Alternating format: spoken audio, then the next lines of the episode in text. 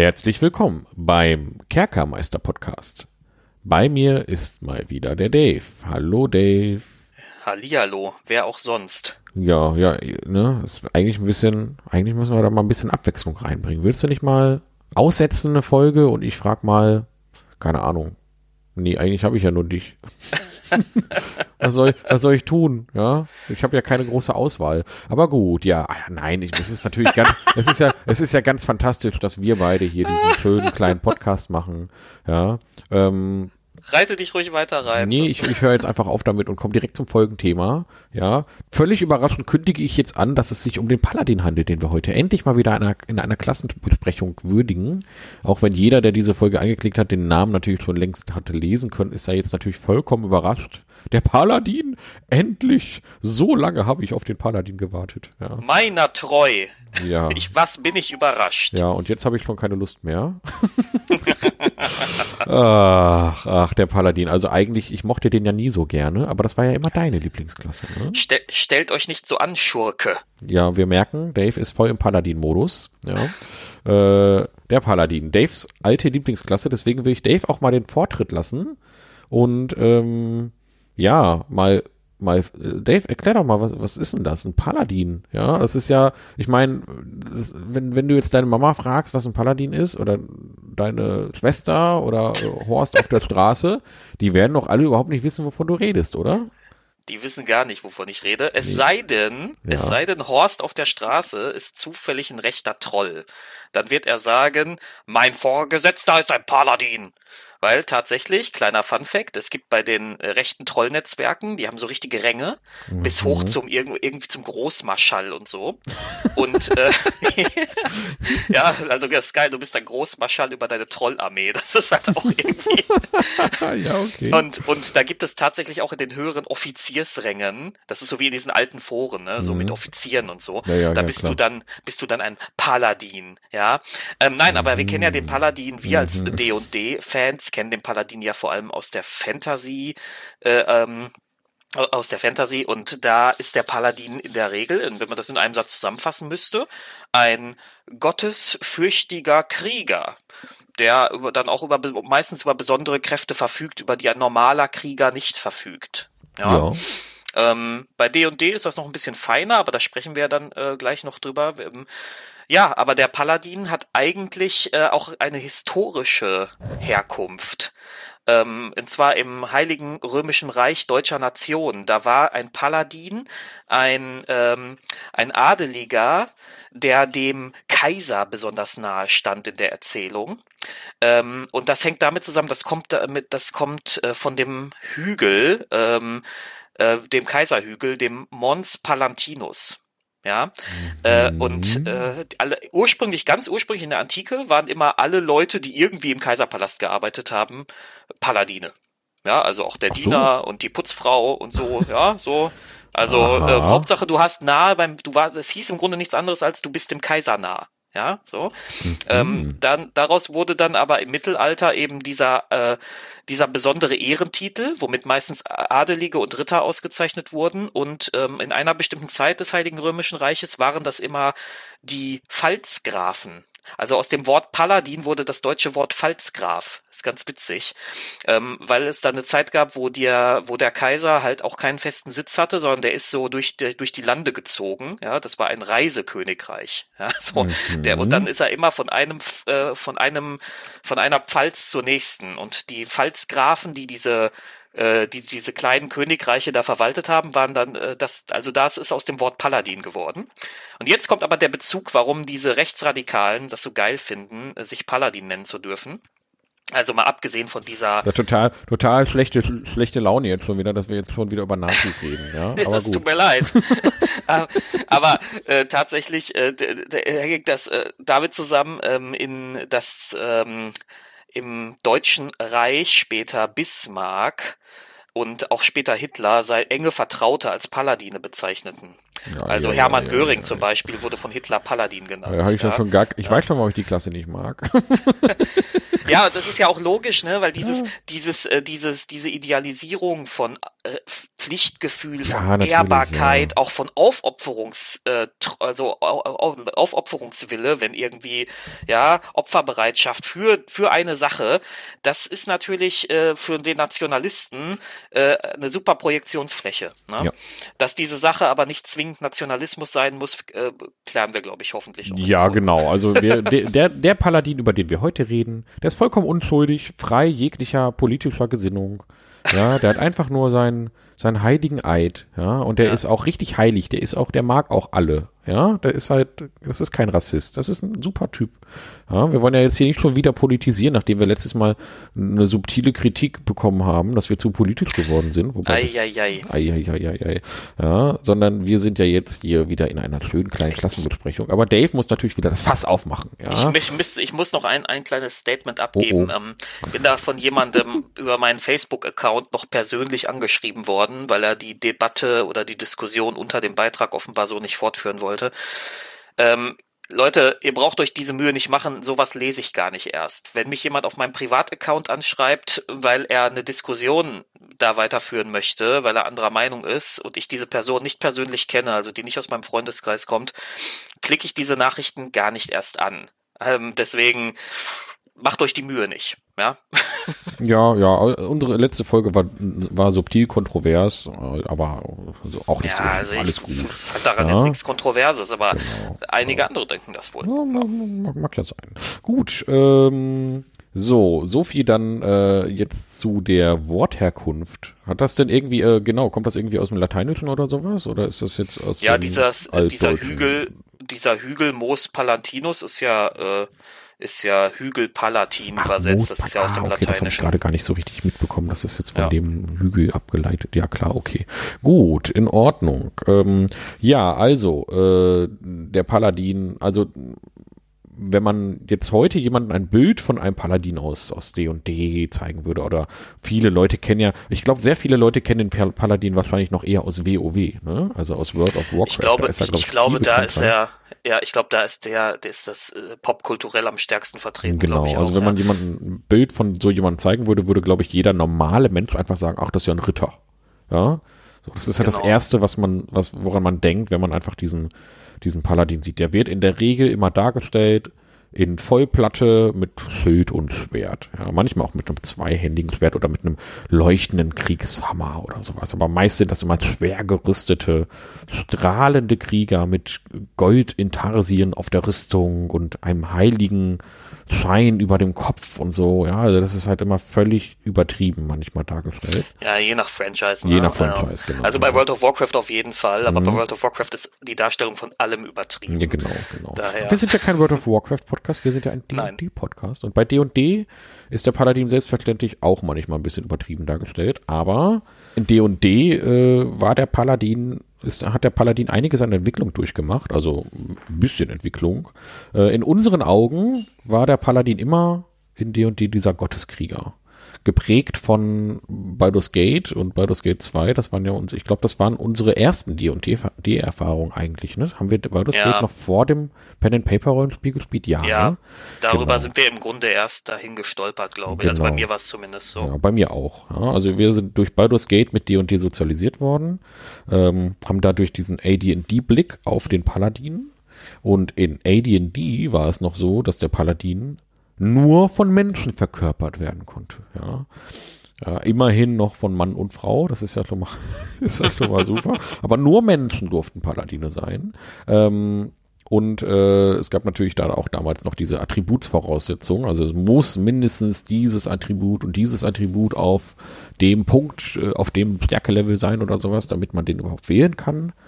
Ähm, und äh, ja, und er muss rechtschaffen gut sein. Die Gesinnung muss zwingend rechtschaffen gut sein.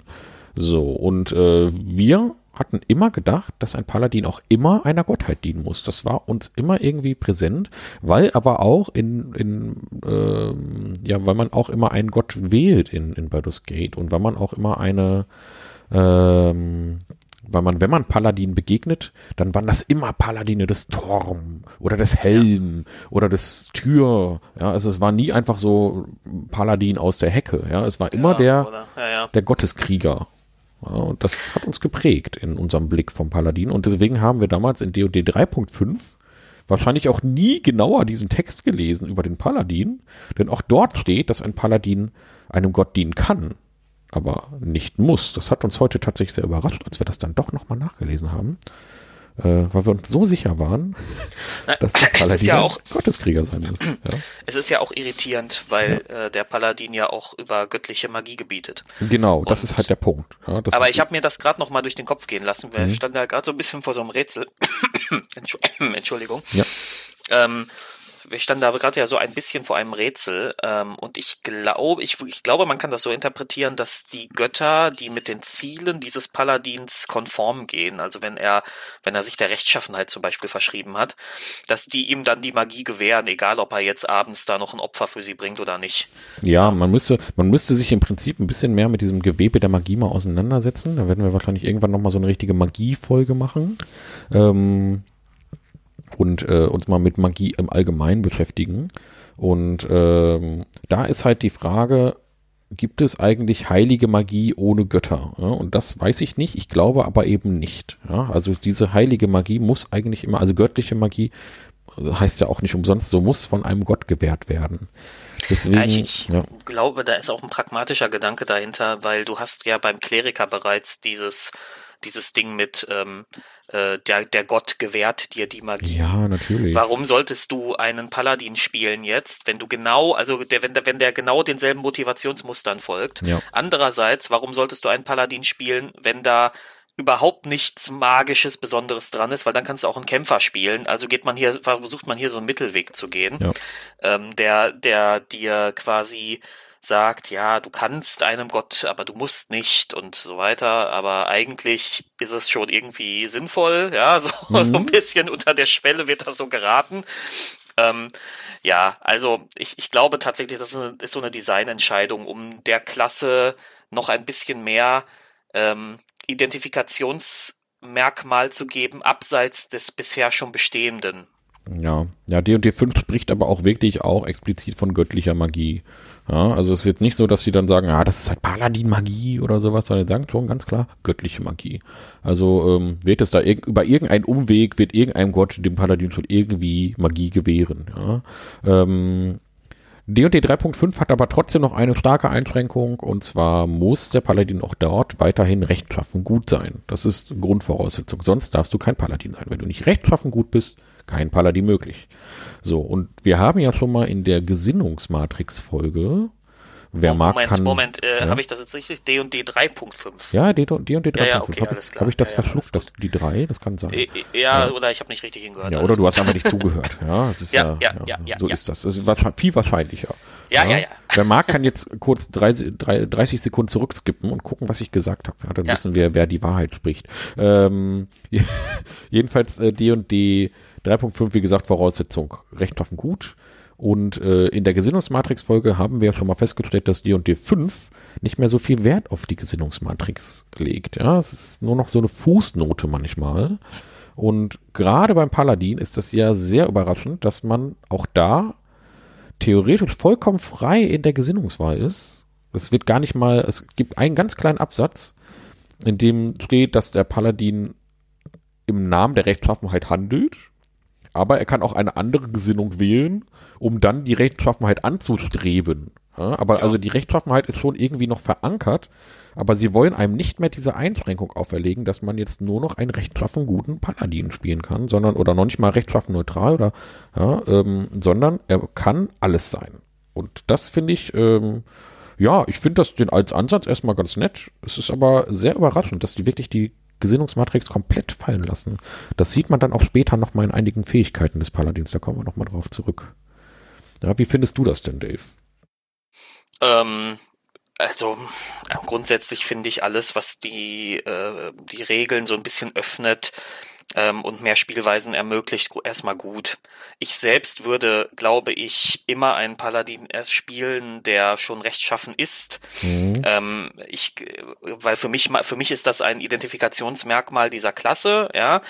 Ähm, und ich weiß auch nicht, ob ich ähm, das sinnvoll rollenspielerisch rüberbringen könnte, wenn der jetzt als chaotisch böse anfängt und rechtschaffen gut anstrebt. Ja, warum ja. sollte er das auch? Ja gut, das ist natürlich jetzt krass überspitzt. Aber sagen wir mal, der ist Nee, aber es ist ja, das ist ja der Punkt. Das ist ja theoretisch möglich. Ja, also theoretisch ja, ja. kannst du halt als chaotisch böse anfangen. Dann nimmst du irgendwie einen Schwur der, äh, äh, keine Ahnung, äh, was hast du für, du hast doch bestimmt wieder den, diesen super den Schwur Schwur der Hingabe. Den Schwur der Hingabe, ja, bei dem du allen, zu allen freundlich bist und immer allen helfen möchtest.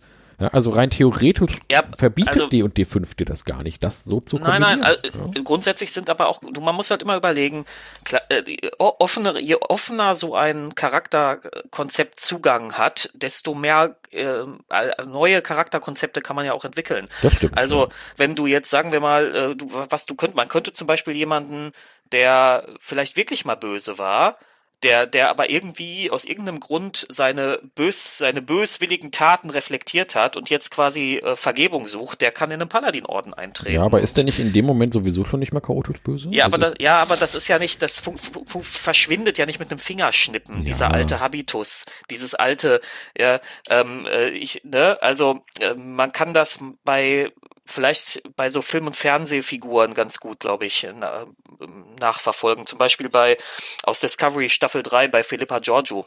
Die macht so eine Entwicklung durch. Also die ist jetzt bestimmt nicht stra die strahlend gute, ganz sicher nicht am Ende. Aber da merkt man schon eine Deut dass, dass sie da deutlich beeinflusst worden ist und dass sie nicht mehr so eine äh, so eine Schurkin ist. Ja, ja gut, ja, ja, klar. Ähm, also es gibt eine langsame Charakterentwicklung, die ja. kann man natürlich auch so spielen und einbauen.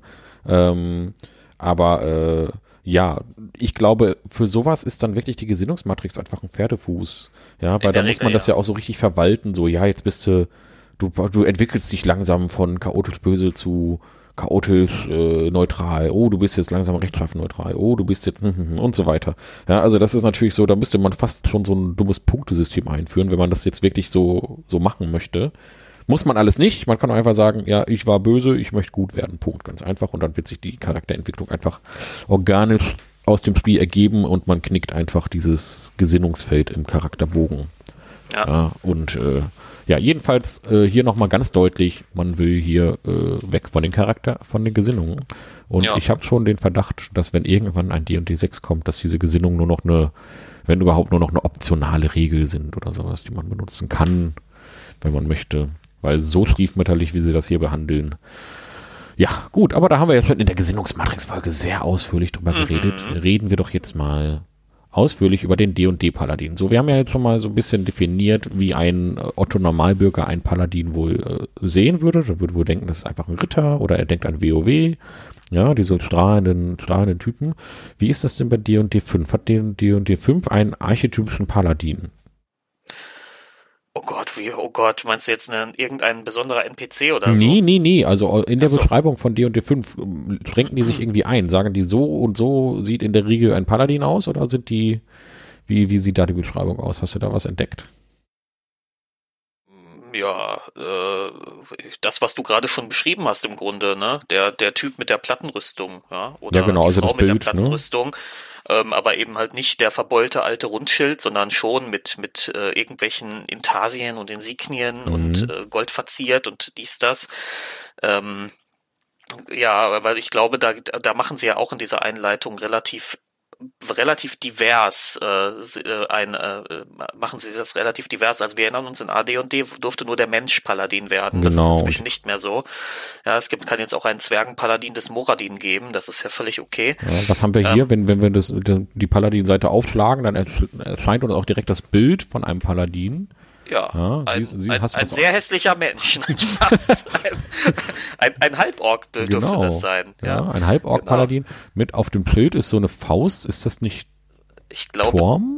Torm müsste das sein. Das müsste ja. doch, oder die Hand, oder ist das Helm? Helm ist Nee, das ist, nee, nee, das, beim Helm wäre noch so ein Auge mit drin in dem Handschuh. Ja, stimmt. Ja, ich glaube, das, das, ist, das ist einfach irgendwie das, irgendwas anderes. Nein, nein, das, also wenn das ein göttliches Symbol ist, sein soll, dann ist es das von Torm. Ja, hat Torm nur einfach so eine Faust? Das, der so hat diesen Panzerhandschuh, genau. Ja, okay, mhm. gut.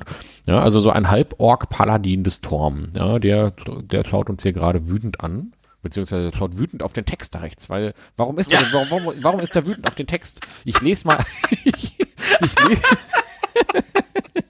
ich, ich lese mal eine Passage aus dem Text vor, vielleicht ärgert er sich darüber, ja. Denn der Paladin wird hier auch noch so beschrieben. Ich lese das mal vor, ja. Also es gibt hier drei, vier verschiedene Beschreibungen, wie ein Paladin. Ja, die machen immer so kleine szenische Beschreibungen. Und es gibt eine, die, äh, bei der würde ich persönlich gar nicht an einen Paladin denken. Aber gut, ich lese mal vor. Ein Zwerg kniet hinter einem Felsvorsprung. Seine schwarze Robe macht ihn in der Nacht fast unsichtbar.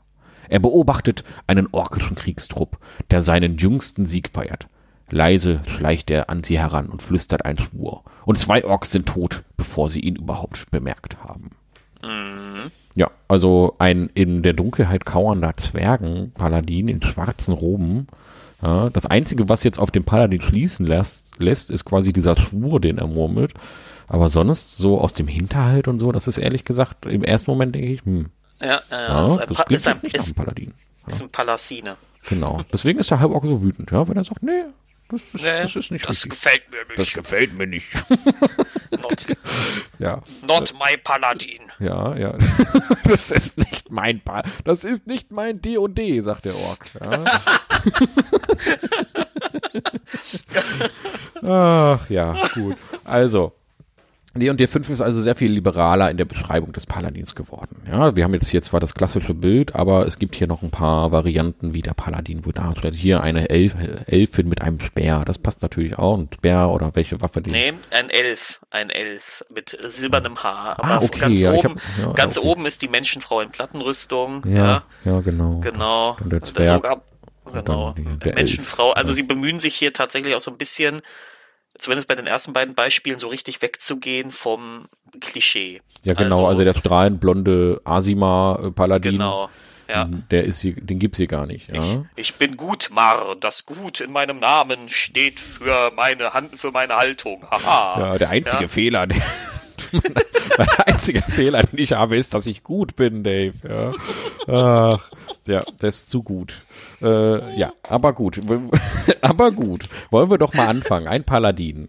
Ähm, wie erschaffen wir den denn? Ähm, wir haben, der Paladin hat äh, jetzt mal so ein bisschen die Fakten runterrattern. Er hat einen Trefferwürfel von W10, das heißt, es ist ein Kriegertrefferwürfel. Ähm, und seine bevorzugten Attribute sind Charisma und Stärke, weil der Paladin muss halt ein bisschen kämpfen genau. können. Ja, aber gerade Charisma äh, ist sein Attribut zum Zauberwirken und es passt natürlich auch zum zur, zur Klasse, denn der Paladin soll immer eine gewisse Autorität und ausstrahlen, ein gewisses Charisma halt haben. Ja, denn er soll, äh, er führt natürlich, er führt eventuell auch mal kleine Trupps an, ja, also das ist, äh, das, das passt alles ja. schon ganz gut. ja, ja. Also, also der Paladin so im Na in der Narration ist meistens schon eher ähm, eher Elite. Ja. Also klar, der, der jetzt rein regeltechnisch ist der jetzt nicht äh, nennenswert stärker oder schwächer als ein Kämpfer. Ja, der hat halt ein bisschen andere Fähigkeiten, aber ähm, äh, das ist jetzt, das unterscheidet sich jetzt nicht so groß.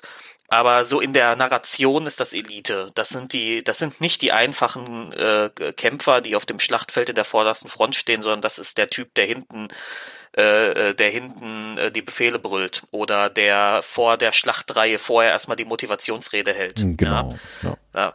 Der, der den Trupp anführt oder vielleicht sogar die ganze Armee oder wie auch immer, ähm, der den König berät oder als äh, der Leibwächter des Königs ist oder so jemand. Mhm. Ja, mhm, genau. genau. Ja, das ist, das ist, äh, das ist der Paladin. Ja, deswegen Charisma hoch und Stärke hoch. Wobei ich würde sagen, Konstitution ist auch noch verdammt wichtig, weil der Paladin ist in der ja. Regel auch der der Schwamm der Gruppe. es ist wieder, es ist wieder mal so eine Klasse, das merkst du immer, wenn du weggehst von den vier Vanilla-Klassen. Die haben meistens zwei Attribute, die wichtig für sie sind. Mhm. Und ähm, bei diesen Klassen, die so ein bisschen ähm, Fähigkeiten unterschiedlicher Klassen miteinander vereinen, sind, kommt meistens noch ein drittes dazu, das halt auch irgendwie wichtig ist. Und hier ist es halt so, der Paladin funktioniert ja so ein bisschen wie der Kriegspriester mhm. und dementsprechend brauchst du auch hier äh, noch ähm, Charisma als Zauberattribut und eben äh, Konstitution, um einstecken zu können, zumindest wenn du ihn als Frontkämpfer spielst. Ich denke aber, dass es möglich ist, der aus dem Paladin auch einen ähm, so einen Supporter zu machen. Der so ja, wir haben ja schon, wir haben ja schon bei den anderen Klassenbesprechungen festgestellt, dass eigentlich bei allen Klassen immer so gefühlt alle Optionen irgendwie drin sind, um den als nah, als fern ja. oder als, als Zauberwerker in irgendeiner Form zu spielen. Ja, ähm, und auch beim Paladin ist es, ist es so, du kannst ja defensiv oder, oder offensiv spielen. Das wählst du ja schon mit deinem Kampfstil am Anfang. Aber bevor wir zum Kampfstil kommen, ja, also äh, wir haben uns jetzt also unseren Paladin gemacht, ja, ich habe hier so ein, so ein Halborg gemacht, namens Paldor, ja, Paldor der Paladin. Ja. Okay. ja. Und, Kreativ. Äh, ja, äh, Paldor als er noch klein war, hatte er noch einen anderen Namen. Ja, aber als er dann gehört hat, dass dieser edle Ritter, der da durch sein Dorf geritten ist, ein Paladin war, wollte er auch mal ein Paladin sein und hat sich dann lange überlegt, wie er denn heißen würde, wenn er denn mal ein Paladin ist.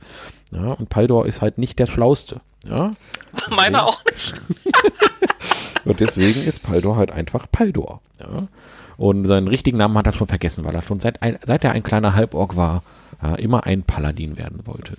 So, aber gut, also Paldor ähm, bekommt dann, wenn er sich für den Pfad des Paladins entschieden hat, das Klassenmerkmal göttliches Gespür.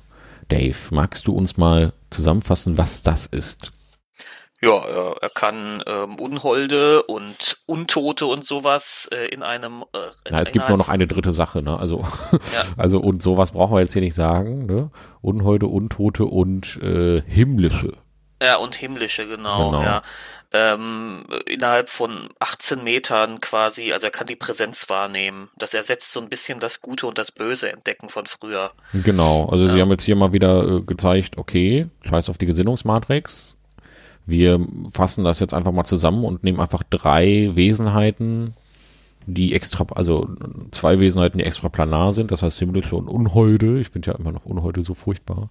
Also mit Unholden ist gemeint Dämonen und Teufel und Untote halt, ne, als das Unheiligste, äh, was wir halt kennen an den vergessenen Reichen. Dementsprechend, das spürt der Paladin. Ich finde das vom Fluff her eigentlich ganz, finde ich ehrlich gesagt ein bisschen cooler, als einfach Gutes und Böses zu entdecken. Ja. Ja, weil, also es ist, ja. äh, es ist halt ein bisschen beschränkt, ähm, dadurch, dass ähm, äh, eine Kreatur in voller Deckung ist nicht äh, betroffen davon. Ja. Ähm, das heißt also, er kann das jetzt nicht durch Wände anwenden oder so. Ja. ja. Ähm, das ist, das ist, glaube ich. ja, naja, es ist halt, es ist eine Stufe 1 Fähigkeit. Ne? Ja, natürlich. Halt, äh, aber trotzdem.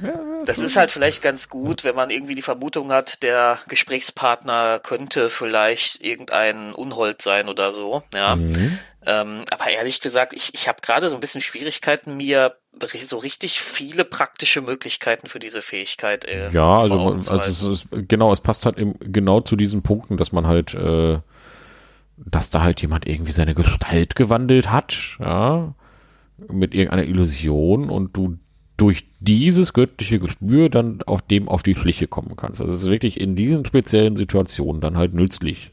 Ja, ja, also der Spielleiter muss quasi schon gefühlt eine Situation bauen, damit du diese Fähigkeit nutzen kannst. Ähm, ansonsten klar, keine Ahnung, getarnte Kreaturen, ne? Also ein Geist, der sich unsichtbar gemacht hat oder sowas. Äh, die ja, kannst klar. du dann damit vielleicht auch. Ja, wobei, wobei ja. Äh, eben, eben das hier ist es nämlich. Die Kreatur wobei, befindet sich in voller Deckung und ich meine Unsichtbarkeit ist auch volle Deckung. Ja, gut, das das können wir jetzt gerade, das weiß ich jetzt ehrlich gesagt nicht genau. Äh, ja. Aber ja, jedenfalls es wird schon irgendwelche praktischen Anwendungsmöglichkeiten für diese Fähigkeit geben.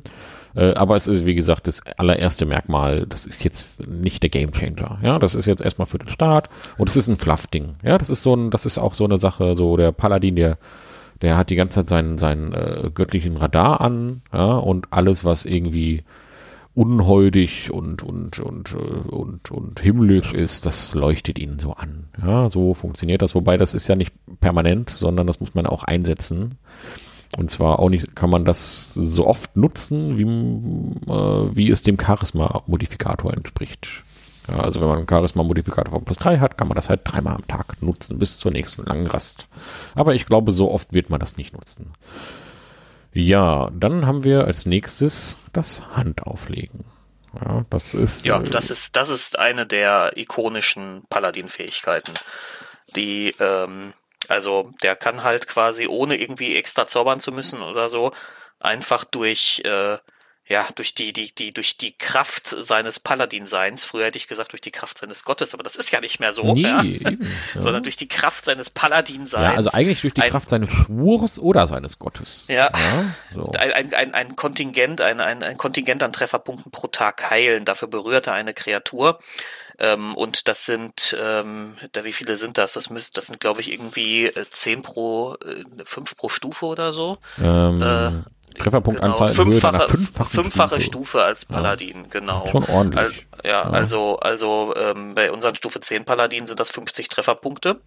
Äh, da kann man schon ein bisschen was wegheilen und das, und da haben sie auch was ganz Geschicktes gemacht. Ähm, man kann nämlich fünf Punkte aufwenden äh, aus diesem Vorrat, um ähm, eine Krankheit oder ein Gift zu heilen. Ja. Ähm, und das ist, finde ich, ganz geschickt insofern, weil früher waren das immer separate Fähigkeiten, die der dann irgendwann noch bekam. Und da war bei 3.5 erinnere ich mich, dass äh, das ähm, immer, das waren immer so diese Lame-Stufen. Dann bekamst du irgendwie auf Stufe, was weiß ich, auf Stufe 4 oder so, oh, jetzt kann er auch Krankheit heilen. Yay! Ja, so. Mhm. Genau, So, ja, das ist jetzt das hier, das einfach ist schön zusammengefasst und vor allem ist es auch eine Möglichkeit, äh, wenn man also ein ein oder also wenn man so einen Paladin hat und vielleicht noch so eine andere Klasse, die so ein bisschen heilen kann, kann man sich den Kleriker schon fast sparen. Ja, das äh, Ja, aber das ist ja ein generelles Merkmal von der fünften Edition. Genau, ja. Also, dass jede Klasse so ein bisschen Self-Heal hat oder generell so, so leichte Support-Fähigkeiten hat. Ähm, ich würde auch sagen, wenn du so zwei so mittelprächtige Supporter hast, die so zwei, drei Heilzauber sich einprägen können, reicht das, dann brauchst du keinen äh, reinrassigen Kleriker mehr. Ja. Reinrassig. ja, ja, ja, jetzt geht's hier Rein jetzt, jetzt geht's rein- wieder los mit deinem Rein mit deinem, klassisch. Ja, wollte wollt schon sagen, ja. Hier geht wieder, wieder, wieder zurück zum Anfang hier. Okay, also nach dem Handauflegen wählt man dann auf der zweiten Stufe äh, sein Kampfstil. Und zwar kann man sich jetzt quasi so ein bisschen wie beim Waldläufer auch für einen Kampfstil entscheiden. Beim Waldläufer Beim war das ja so, dass man halt sich für den Fernkampf oder den Nahkampf oder Kampf mit zwei Waffen oder sowas entscheiden konnte. Und hier äh, habe ich mich, also wir haben jetzt hier die Auswahl zwischen Duellieren, äh, den Kampf mit großen Waffen, die Fähigkeit Leibwache, also den Kampfstil Leibwache oder den Kampfstil Verteidigung aussuchen. Ja, also ich habe mich für den Kampf mit großen Waffen entschieden, also für beidhändig geführte Nahkampfwaffen. Ja, das bedeutet, dass ich äh, bei einem Schadenswürfel, wenn ich also, wenn ich äh, einen Nahkampfangriff mache und würfel einen, beim Schadenswurf eine 1 oder 2, darf ich den entsprechenden Schadenswurf erneut würfeln. Ja, aber das zweite Ergebnis muss ich nehmen und so weiter und so fort. Das ist Standardzeug. Ja, ähm, und das geht halt mit zweihändigen Waffen. Ist ganz nett, finde ich. Ja, ist schon, äh, wobei, also wenn man eine 1 oder 2 würfelt, ist es natürlich schon ärgerlich und das ist dann schon ganz gut, wenn man den neu würfeln kann. Das ist eine Fähigkeit in Kombination mit anderen Fähigkeiten kommt die gut. Also wenn du dann noch die ähm, irgendwie verbesserte kritische Treffer dir irgendwo herholst und da, oder und ähm, der Halborg hat auch noch so eine komische Fähigkeit, wo du Würfel nochmal neu würfeln darfst, dann äh, kommt, kannst du dir da schon, äh, kannst du deinen Schadenswurf schon krass optimieren. Ja, also ja. Ja, ich, ich Das- sehe, was, was jetzt hier mich wieder etwas irritiert, ich bin mir gar nicht sicher, ob sich das jetzt nur auf einen einzigen Würfel bezieht oder ob sich das auf alle Würfel mit eins oder zwei bezieht. Ja. Ich glaube, ich glaube immer alle. Hier steht nicht keine Zeiteinschränkung, kein, keine Mengeneinschränkung. Ähm, du kannst es halt nur einmal pro Wurf machen. Genau, ja. ja, genau. Aber ähm, du kannst, also ich sehe hier keine in dem Text nichts, was dich irgendwie einschränkt. Ja. Gut, okay. Was hast du denn genommen? Ach genau, Ähm, was bist du überhaupt? Also äh, Ich, ich, ich mein Paladin Bjorn ist ein äh, Paladin der Hingabe. Hallo Björn. und und ähm, Bjorn hat äh, äh, hat Duellieren genommen. Ähm, weil Bjorn ist ganz anders ausgelegt. Bjorn ist nämlich so ein Hofpaladin, so ein äh, so ein ähm, so ein Ritter bei Hofe, der ähm, äh, auch seine ganzen Fähigkeiten sind so auf Überzeugen, Überreden und so, also so auf Hofintrigen au ausgelegt. Und der und der kämpft halt, aber der hat halt wenn überhaupt nur sein Schwert an der Seite. Der schleppt nicht noch ein Schild mit sich rum oder so. Ja, deswegen ist der Kampfstil Duellieren und der gibt mir einen Bonus von plus zwei auf Schadenswürfe mit der einhändig geführten Nahkampfwaffe. ja, das ist ja auch immer super. Ne? Einfach reiner Schadensbonus, gerade am Anfang super toll. Ja, ähm, später machen die zwei natürlich kaum noch einen, einen großen äh, äh, ja, Ja. Ne? machen jetzt keine so große Auswirkung mehr, ja, wenn man damit 3W8 plus 20 würfelt. ja, aber das ist trotzdem ganz nett. Ähm, ja, dann gibt's natürlich noch die Leibwache. damit schützt man halt äh, entfernt stehende Kreaturen, also die 1,50 Meter Mhm. entfernt sind, kann man damit schützen. Das ist ganz praktisch. Das hat mein Kämpfer Reimeweg in, in deiner Runde. Ach so. Der, wenn der daneben steht, dann wirft er sich so mit dem Schild zwischen den Gegner und den und den äh, am anderen und den anderen Spielercharakter. Und dann hat der Gegner Nachteil auf den Angriffswurf. Ist eigentlich sehr sehr cool. Das ist schon nicht schlecht. Ja, und da gibt's noch die Verteidigung. Wenn man eine Rüstung trägt, kriegt man plus eins auf die Rüstungsklasse. Ja, also einen von diesen vier Stilen wählt man. Ich glaube, man wählt später noch mal einen zweiten davon. Ne? Kann das sein, dass man äh, im späteren Nee, Bereich also nicht. mal einen nimmt? Nee, ne? Ich, Nee, doch Paladin nicht. Ich weiß nicht, wie es woanders ist, aber ich meine Nee, Paladin. nee, das ist Quatsch. Ich habe Quatsch erzählt. Nee, ist nicht so. Ne? Man wählt einmal den Kampfstil und fertig. Ja, und dann darf man auch irgendwann Zauber wirken. Ja, also mit Erreichen der zweiten Stufe darfst du dann plötzlich göttliche Magie wirken. Ja, und dann hast du halt auch hier eine Liste an Paladin-Zaubern, die aber eigentlich nur eine abgespeckte Liste der Kleriker-Zauber sind. Ne? Wenn ich mich da nicht irre. Genau. Ja, also aber sehr stark abgespeckt. Ja. Und generell, der Paladin, das Zaubern beim Paladin ist, ähm, das ist echt nur leichter Support in dem Fall. Mhm. Ne? Also er kann maximal bis zum fünften Grad später zaubern. Ähm, er hat, er, er hat, er kann nur, also er, er zaubert wie ein Hexenmeister. Ähm, nein, nicht wie ein Hexenmeister, wie ein Zauberer. er zaubert wie, Geschoss. Nee, äh, hier, schwarzmagischer Strahl. Ja, also, okay. also vom, vom System her meine ich. Ja, ja, äh, sein Mhm. Zauberattribut ist Charisma. Das war übrigens bei 3.5, ich meine mich zu erinnern, das war Weisheit damals noch. Mm, Ähm, und das weiß ist nicht Charisma. Ja. und dementsprechend ist das auch das Charisma-Zaubersystem. Das heißt, er hat ein kleines Kontingent an Sprüchen, die er sich pro Tag einprägen kann ähm, und ähm, ein kleines Kontingent an Zauberplätzen, die er nur verfü über die er nur verfügen kann. Also der Paladin ist nicht der Typ, der den Vollkleriker ersetzt. Nee, Ja, auf aber aber Fall. die Zauber, die da sind, die sind natürlich ganz praktisch. Ne? Also Ja, äh. Wunden heilen, segnen kann er natürlich nutzen, kann er den Kleriker noch ein bisschen mehr ablösen. Ähm, er kann sowas wie Schutz vor Gift und, und Beistand und ach, ja, Fluch brechen, wiederbeleben. Also, Magiebann, ja. mm. Genau, solche Sachen. Also alles so, so Unterstützungssachen, so sehr Kleriker-esque, aber wir wollen da gar nicht so tief auf die ganzen Paladin-Zauber eingehen, Äh, weil das haben wir in der Kleriker-Folge schon so ein bisschen gemacht und wir werden eh nochmal eine richtige Magie-Folge machen. Ja, ja. Ähm, jedenfalls, äh, ja, der Paladin kann halt auch zaubern. Ja, so, das ist, äh, ist doch ganz nett. Ja. Ähm, und dann, wenn er dann auf der dritten Äh, Stufe ist. nein, nein, nein. Du hast was. Auf der zweiten Stufe kriegt er immer noch was.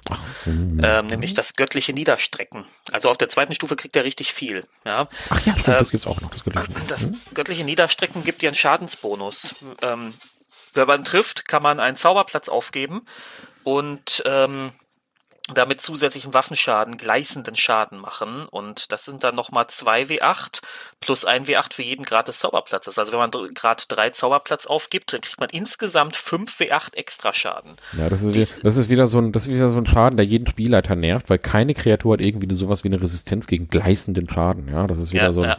ja. genauso wie beim äh, Schwarz, wie, wie beim Hexenmeister mit seinem äh, schaurigen Strahl. Das ist ja, glaube ich, nekrotischer Schaden oder sowas oder was da drin ist. Ich, äh, ich, ich weiß nicht, aber ich, also ich, aber Bowser, es gibt halt, das, ich glaube, das ist aber ein generelles Ding. Es gibt sehr viele Schadensarten bei D&D und ähm, du musst schon irgendwie, also du, also du musst als Spielleiter, wenn du jetzt willst, dass diese Gruppe auf ein Viech trifft, das, äh, das halt eine besondere Heraus Herausforderung für diese Gruppe ist, dann musst du be bewusst ein Vieh auswählen, das halt gerade gegen diese Schadensarten Resistenzen Mir hat. wäre halt nur echt Also- kein Vieh bekannt, das gegen gleißenden Schaden resistent ist. Also wieder, ich, ich bin mir sehr sicher, dass, dass einige der Celestischen, die haben mit Sicherheit Ja, Resistenzen das gegen gleißenden Schaden. Aber wann sollte ein Paladin schon mal gegen einen Celestischen kämpfen? ja, wer weiß, so. vielleicht ist es ja ein korrumpierter Celestischer.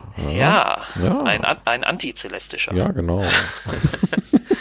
Nein, aber dieses Niederstrecken möchte ich nochmal zu sagen, das ist auch eine der beiden ähm, ikonischen Fähigkeiten nach dem Handauflegen, Mhm. ähm, weil dieses Niederstrecken, das ist ja dieses, ich, ich, man lässt die Rechtschaffenheit oder eben den Glauben, je nachdem wie man den Paladin spielt, quasi in die Waffe gleiten, um dann damit der Waffe besondere Macht zu verleihen. Ja, das und ist dieses, dieses, er hält sein Schwert hoch, ein Blitzstrahl genau. von seinem Gott erwählt, ja, strahlt, äh, lässt die Waffe erstrahlen, ja, sie leuchtet und dann macht man diesen gleißenden Schaden.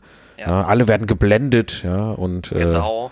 Und der Skelett zersplattert in 500. Genau, das, das ist genau der Kobold. Der Kobold, ja. Mit seinem rostigen Speer. ja. Genau, genau, ja.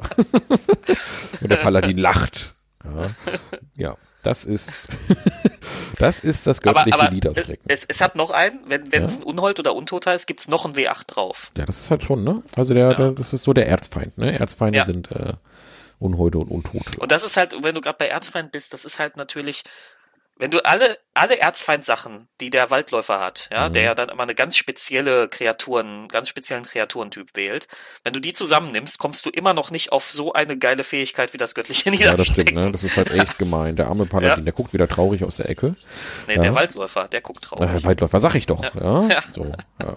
Und ja. Äh, ja, göttliches Niederstrecken. Fantastisch, ja. Also man hat direkt zu Beginn, also auf der zweiten Stufe schon eine sehr, sehr mächtige Fähigkeit. Ich glaube, Mhm. der Paladin ist dann schon, äh, ja, hat es dann schon in sich. Es wundert mich, dass Ja. du bisher noch keine einzige Runde irgendwo mal einen Paladin gespielt hast. Äh, Das ist auf jeden Fall, äh, das äh, sollte ein Charakter sterben in einer meiner beiden Runden, ist das auf jeden Fall angestrebt. Ich das werde ich dann auf ja. jeden Ja, Fall okay. tun. Ich sehe schon, du willst sterben. Gut, Und dann werde ich, Bescheid. nein, nein, nein, das nicht. Ich bin ja meine beiden Charaktere, die ich im Moment spiele, Ralmewig und Guschback. Ich mag die beide sehr. Also ich werde auch nicht es darauf anlegen. Ich werde auch keinen von denen in die Wüste schicken.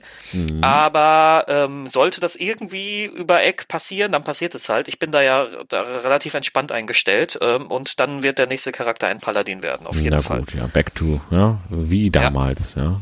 Ja, wie damals. Wie damals. Dann sage ich, sag ich mal meiner treu, die ganze Zeit. Genau, das ist genau dein Stil. Ja, so, dann haben wir also die, das sind alle Merkmale der zweiten Stufe. Genau. Und dann geht's aber los auf der dritten Stufe. Da kommt ja der richtige Spaß. Ja? Und zwar erstmal. Er, erstmal kriegst du, erstmal fangen wir mit dem Spannenden an, die göttliche Gesundheit. Ja, das ist aber wirklich spannend, ja. Es ist natürlich schon geil, dass man dann einfach immun gegen Krankheiten ist. Ja, ich bin ein bisschen neidisch, ne? Ich als, äh, das ist vielleicht auch einer der Gründe, warum ich Paladin sein will, weil ich mit meinen, mit meinen ganzen Allergien und so, ja, und äh, bin immer so ein bisschen kränklich, weil Mhm. bei mir je, Nase ist immer zu, jedes Virus kann sich bei mir sofort einrichten, ja, das muss gar nicht mal renovieren, das Ja, freut sich würdest du schon. einfach mal ja. jeden Tag ein Gebet Welchem- zu, Gebet, genau, Gebet aber- aber jeden Tag zu- Loviatar, äh, machen? ja, genau, ja. Paladin? Und, und dann, und dann hätte ich eine göttliche Gesundheit, ja, leider, eben. leider ist. Aber ist halt nicht so. Du bist halt nicht so der, der Glaubenstyp. Ja. Mhm. Ja, also göttliche Gesundheit, super spannend, man ist immun gegen Krankheiten. Aber dann, dann kommt das Elementare des Paladins, denn wie, wie so oft auf der dritten Stufe entscheidet man sich dann für seinen Pfad. Ja. Genau. Ähm, wie bei allen anderen Klassen ist es ja so, wobei nicht bei allen anderen Klassen, wir hatten ja schon eine Ausnahme, ich glaube beim Na, es gibt, also ja. der Hexenmeister macht's auf Stufe 1 direkt Genau. und der Kleriker ja auch und der der ähm, aber ich glaube der Waldläufer wählt schon auf Stufe 2, wenn ich mich nicht mehr richtig Ja, ach, das aber ja- eine Klasse auf jeden Fall wählt schon auf Stufe. Also sie, sie haben da kein richtig stringentes System dahinter, Das sondern sie machen das wirklich von Klasse zu Klasse äh, je nachdem wie es passt. Ich finde es passt hier nicht ganz so gut das auf Stufe 3 zu machen, aber da sage ich gleich was zu. ja, ich bin der gleichen Meinung, aber gut, kommen wir, kommen wir mal zum Heiligen Schwur. Was ist das überhaupt, der Heilige Schwur? Ja. Ja, Ach, so, ich eine das Frage sagen. an mich jetzt. Ja, Ach erzähl so. du mal, ich habe jetzt schon so viel erzählt. Ach so, ja, gut, okay. Also der Heilige Schwur, ähm, also, was es ist, sagt ja eigentlich schon der Name, ne? Also man ähm, hat quasi einen, äh, eine, das ist, das ist im Prinzip die Auslegung der Klasse. Ja? Man hat drei, also in, wir spielen ja, wir wählen natürlich immer wieder Vanilla und ähm, man leistet einen Schwur, um sich einer bestimmten Form der Rechtschaffenheit Ja, zu, ein, ein, Ideal. Ne? zu, zu festzulegen. Das heißt also, man, man, wir haben hier drei heilige Schwüre zur Auswahl. Und zwar einmal den Schwur der Alten, das ist der Schwur, den ich gewählt habe. Dann gibt es deinen Schwur, das war der Schwur der Hingabe. Ja. Yes. Und dann gibt es den Schwur der Rache. Ja, den haben wir jetzt nicht gewählt, aber das war wahrscheinlich der spannendste von den dreien, aber den haben wir uns jetzt nicht ausgesucht. Ja, ich, ich, ich, hatte, ähm, also wir wissen, Björn spielt das ja in meiner, in meiner Runde, äh, den Schwur der Rache. Ach so, okay. Äh, ja, ja, genau. So, und dann ähm, haben wir also diese drei Paladin-Schwüre. Also alles Ausprägung einer rechtschaffenen, also ein, alles eine rechtschaffene Auslegung. Und einem von diesen drei Schwüren, äh, auf einen von diesen drei Schwüren legt man sich fest. Und das kann man also rein lore-technisch entweder damit festlegen, dass man halt sagt, okay, man hat sich halt einem Paladin-Orden angeschlossen, der zum Beispiel irgendeiner Gottheit dient, ja, also keine Ahnung, Paladine äh, des, äh, des Tür, ja, und dann ist man halt im Paladinorden des Tür und äh, geht dann da in die Paladin-Ausbildung und wird, spricht dann irgendwann seinen heiligen Schwur und ist dann endlich auf Stufe 3, um dann Paladin zu sein. Oder ähm, man ist ein Einzelgänger-Paladin, ja, und hat sich sein eigenes Regelkorsett zurechtge zurecht, äh, seinen eigenen Ehrenkodex zurecht äh, gestutzt und ähm, ja, hat dann da quasi seinen eigenen Schwur sich ausgedacht und beziehungsweise oder hat vielleicht auch irgendwelche anderen freien Paladine getroffen, die auch irgendeiner gerechten Sache äh, dienen und ähm, ja, da, das gibt also auch da noch mal die Möglichkeit, irgendwie da in diese Richtung einen Schwur zu leisten. Oder halt, es gibt auch irgendeinen Paladinorden, der eben nicht irgendeiner Gottheit dient. Oder äh, trage Möglichkeit 4, 5 oder 6 hier ein. Also da gibt es möglich, me mehrere Möglichkeiten, wie denn dieser Schwur auszusehen hat. Ja, und der gibt einen halt dann wieder weitere Merkmale. Ja. Hast du da genau. noch was hinzuzufügen? Ja, ich finde es halt ein bisschen inkonsistent, dass der Hexenmeister seine Spezialfähigkeit schon auf Stufe 1 bekommt und der Paladin muss, bekommt sowas, sowas Mächtiges wie dieses Niederstrecken auf Stufe 2 schon, aber den Schwur leistet er erst auf Stufe 3. Ja. Klar, da kann man rollenspielerisch was draus machen, ne? Aber. Ja, also ich glaube, das ist so ein bisschen wie, das ist so diese Ausbildung zum Paladin. Noch, ja, so, ja, ja, ja. Ne? Da ist man noch auf dem Weg dahin, wirklich erst ein Paladin zu werden. Ja, man ist eigentlich noch Akolyt oder, oder Novize im Orden in den ersten zwei Stufen.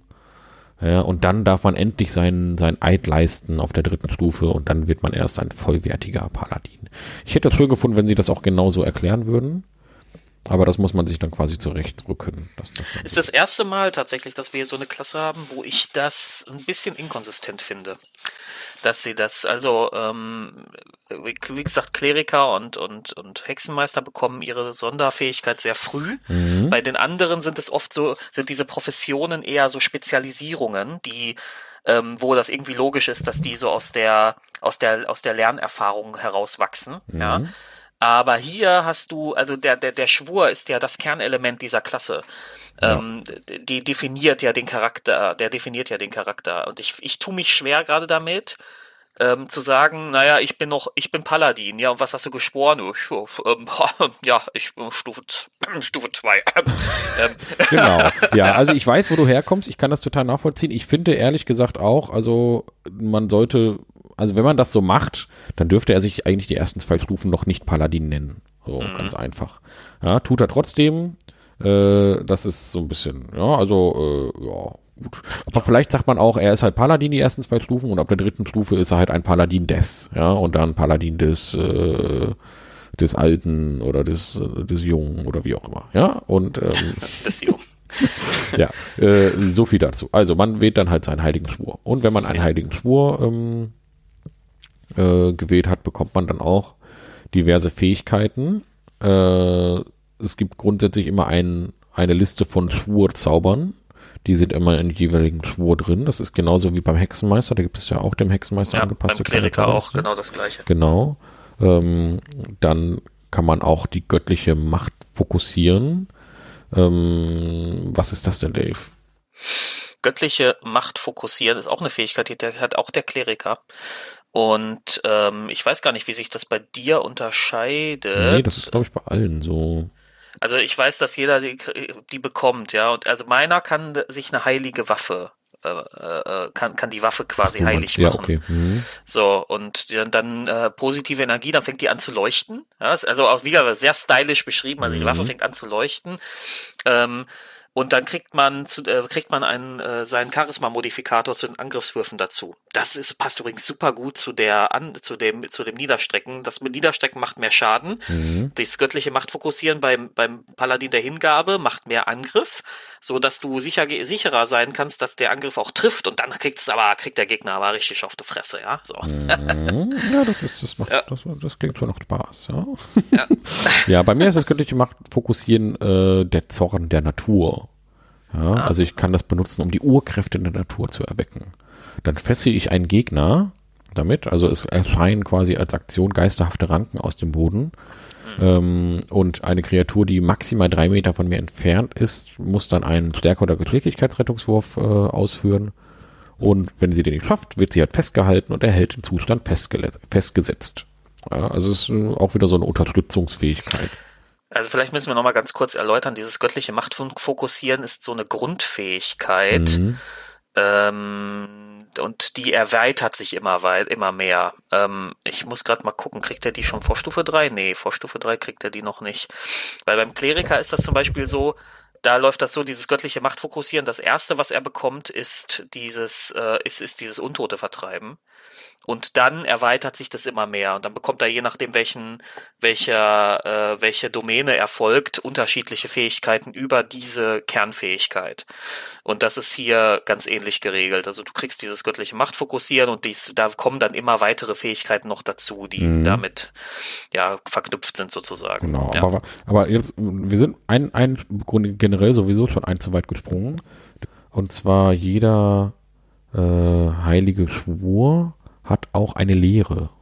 Mm. Und das ist eine reine Fluff-Sache tatsächlich. Das ist eine reine, ähm, äh, das ist, das ist einzigartig bisher, dass hier wirklich diese, diese Lehre ja. ähm, keine regeltechnischen Auswirkungen hat, sondern das ist etwas, das sagt, wie du zu spielen hast. Und das ist sehr, sehr neu bei den Klassen, die wir bisher gehabt haben. Also hier wird wirklich eine Einschränkung gemacht. In meinem Fall bei der Lehre der Alten, also die Lehre der Alten ist im Prinzip so eine Art, also man kann es so auslegen wie so eine Naturverbundenheit. Das sind Rüster, äh, Ritter, die äh, Rüstungen mit Blättern und Blumen äh, verziert haben oder sowas. Ja, und bei mir ist zum Beispiel diese, äh, die Lehre der Alten hat vier Unterkategorien. Einmal entfache das Licht, ja, ich lese das jetzt mal so vor, weil das kann ich gar nicht anders wiedergeben. Durch deine Gesten der Gnade, der Freundlichkeit und der Vergebung entfachst du das Licht der Hoffnung in der Welt und drängst die Verzweiflung zurück. Ja, also das ist im Prinzip die erste von vier Lehren, denen ich mich halt, äh, denen ich mich halt verschrieben habe. Ja, und ja. wenn ich, ich ja, dann gibt's noch Schütze das Licht, erhalte dein eigenes Licht, sei das Licht. Ja, äh, hat wirklich diesen religiösen Takt, weswegen ich das wirklich äh, sehr interessant finde, dass sie diese grundsätzlich diese Option des Nicht-Göttlichen da rausgenommen haben. Ähm, und man kann seinen Schwur auch brechen. Also wenn man den falsch, wenn man seinen Schwur verfehlt, dann kann man auch zu einem Eidbrecher werden. Aber das, da kommen wir später nochmal zu. Und du hast ja auch eine Lehre, ne? Genau, also, ja. die Lehre der Hingabe. Mhm. Und die setzt sich zusammen aus fünf, äh, wie soll ich das nennen, aus so fünf Kernwerten, mhm. die, die man, äh, die man sich halten muss.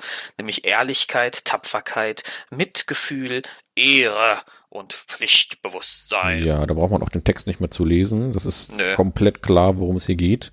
Das ist wirklich der klassische Ritter, ja, der Ritterschwur. Ja.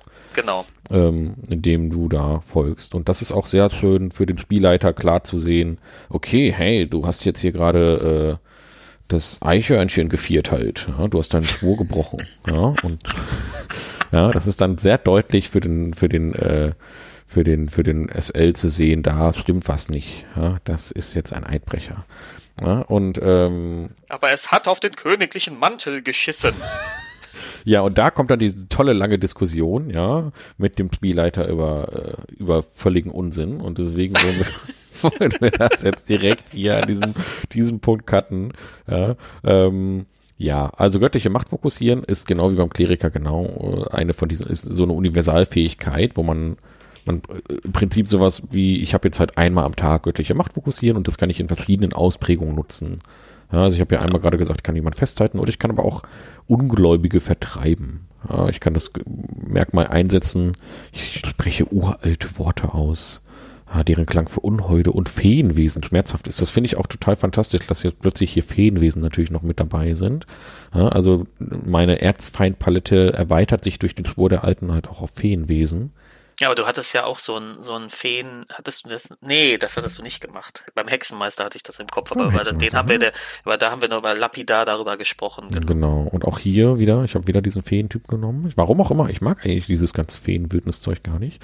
Aber gut, ja. Ähm, und die müssen halt auch einen äh, Rettungswurf machen.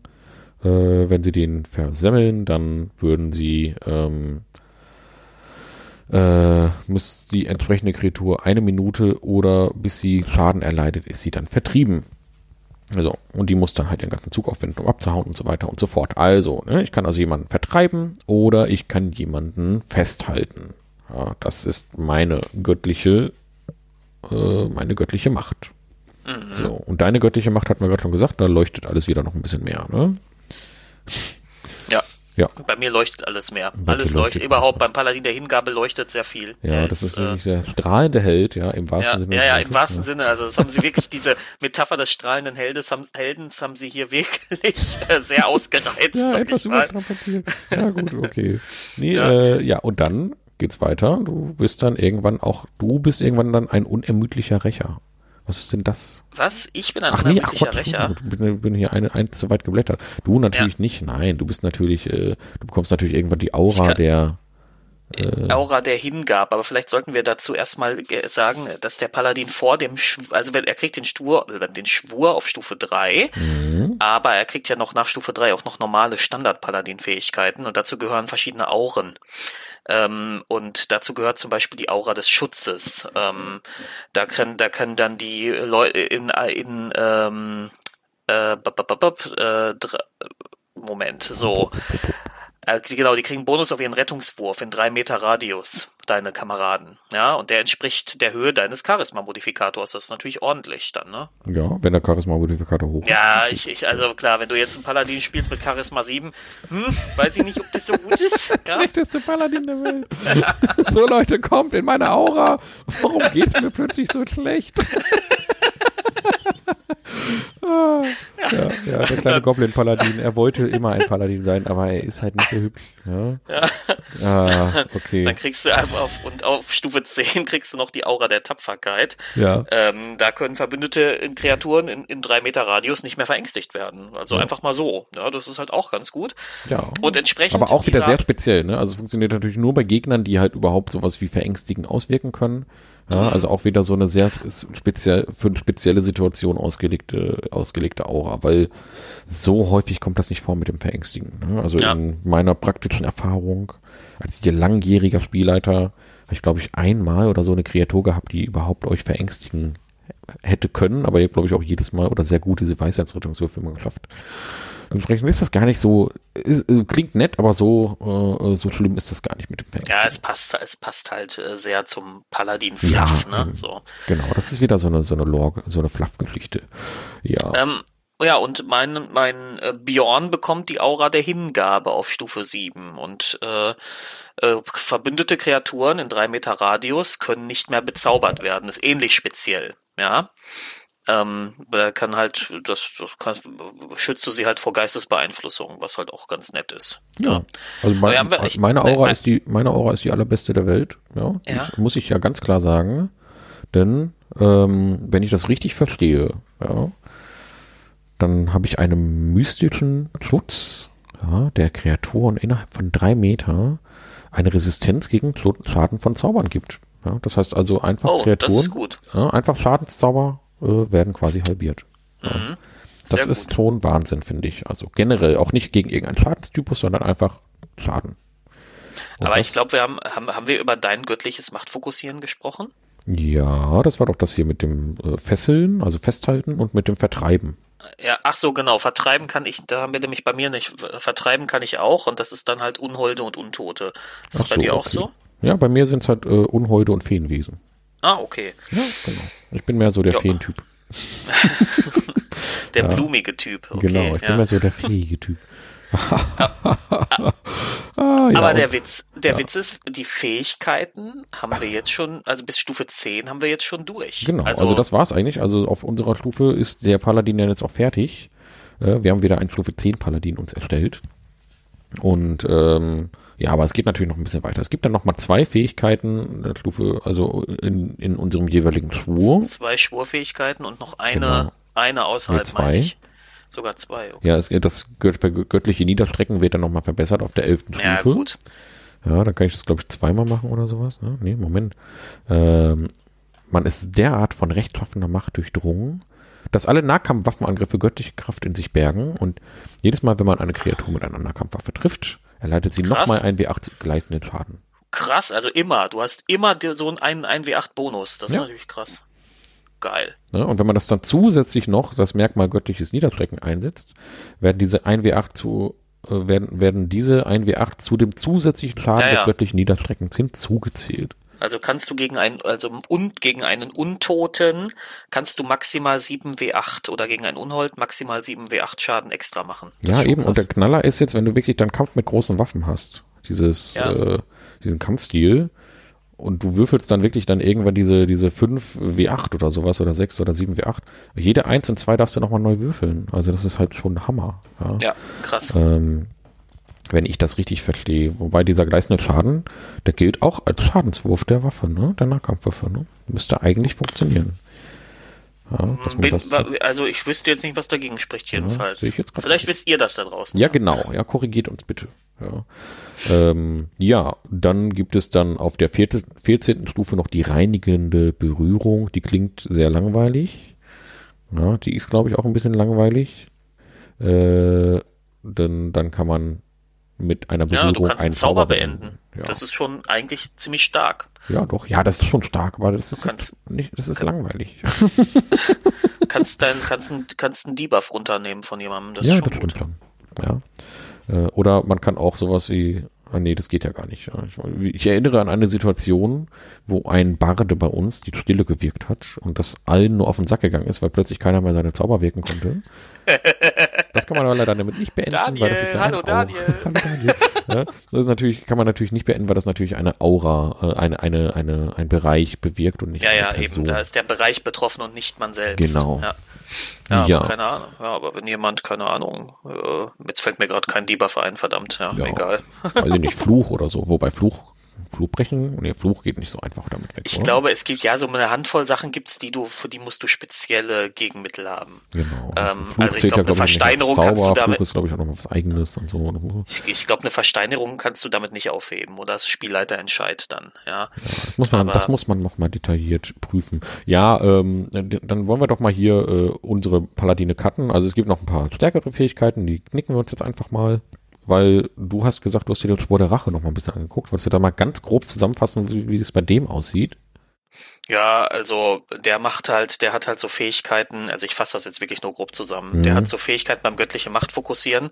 Das ist ja die Kernfähigkeit des Schwurs, da kann er die Gegner besser treffen und verfolgen und so. Mhm. Also er kann sie, er kann sie, äh, er kann sie wahrnehmen und, und dann irgendwie markieren und dann kann er die nicht mehr aus dem Auge verlieren und solche Sachen. Ähm, Genau, und kann, kann die dann äh, unermüdlicher Rächer zum Beispiel, da kann er zu ihnen aufschließen, er kann, er kann sie äh, ähm, er kann, wenn er ihnen, wenn er ihnen, wenn die abhauen wollen, einen Gelegenheitsangriff verpassen und dann ist er, kann er die, die, sich die halbe Bewegungsrate noch hinterher bewegen und solche Sachen. Ja, also mhm. der Schwur der Rache ist auf, äh, ähm, wie sagt man, ähm, ähm, ähm, irgendwie Search and Fire oder so, ja.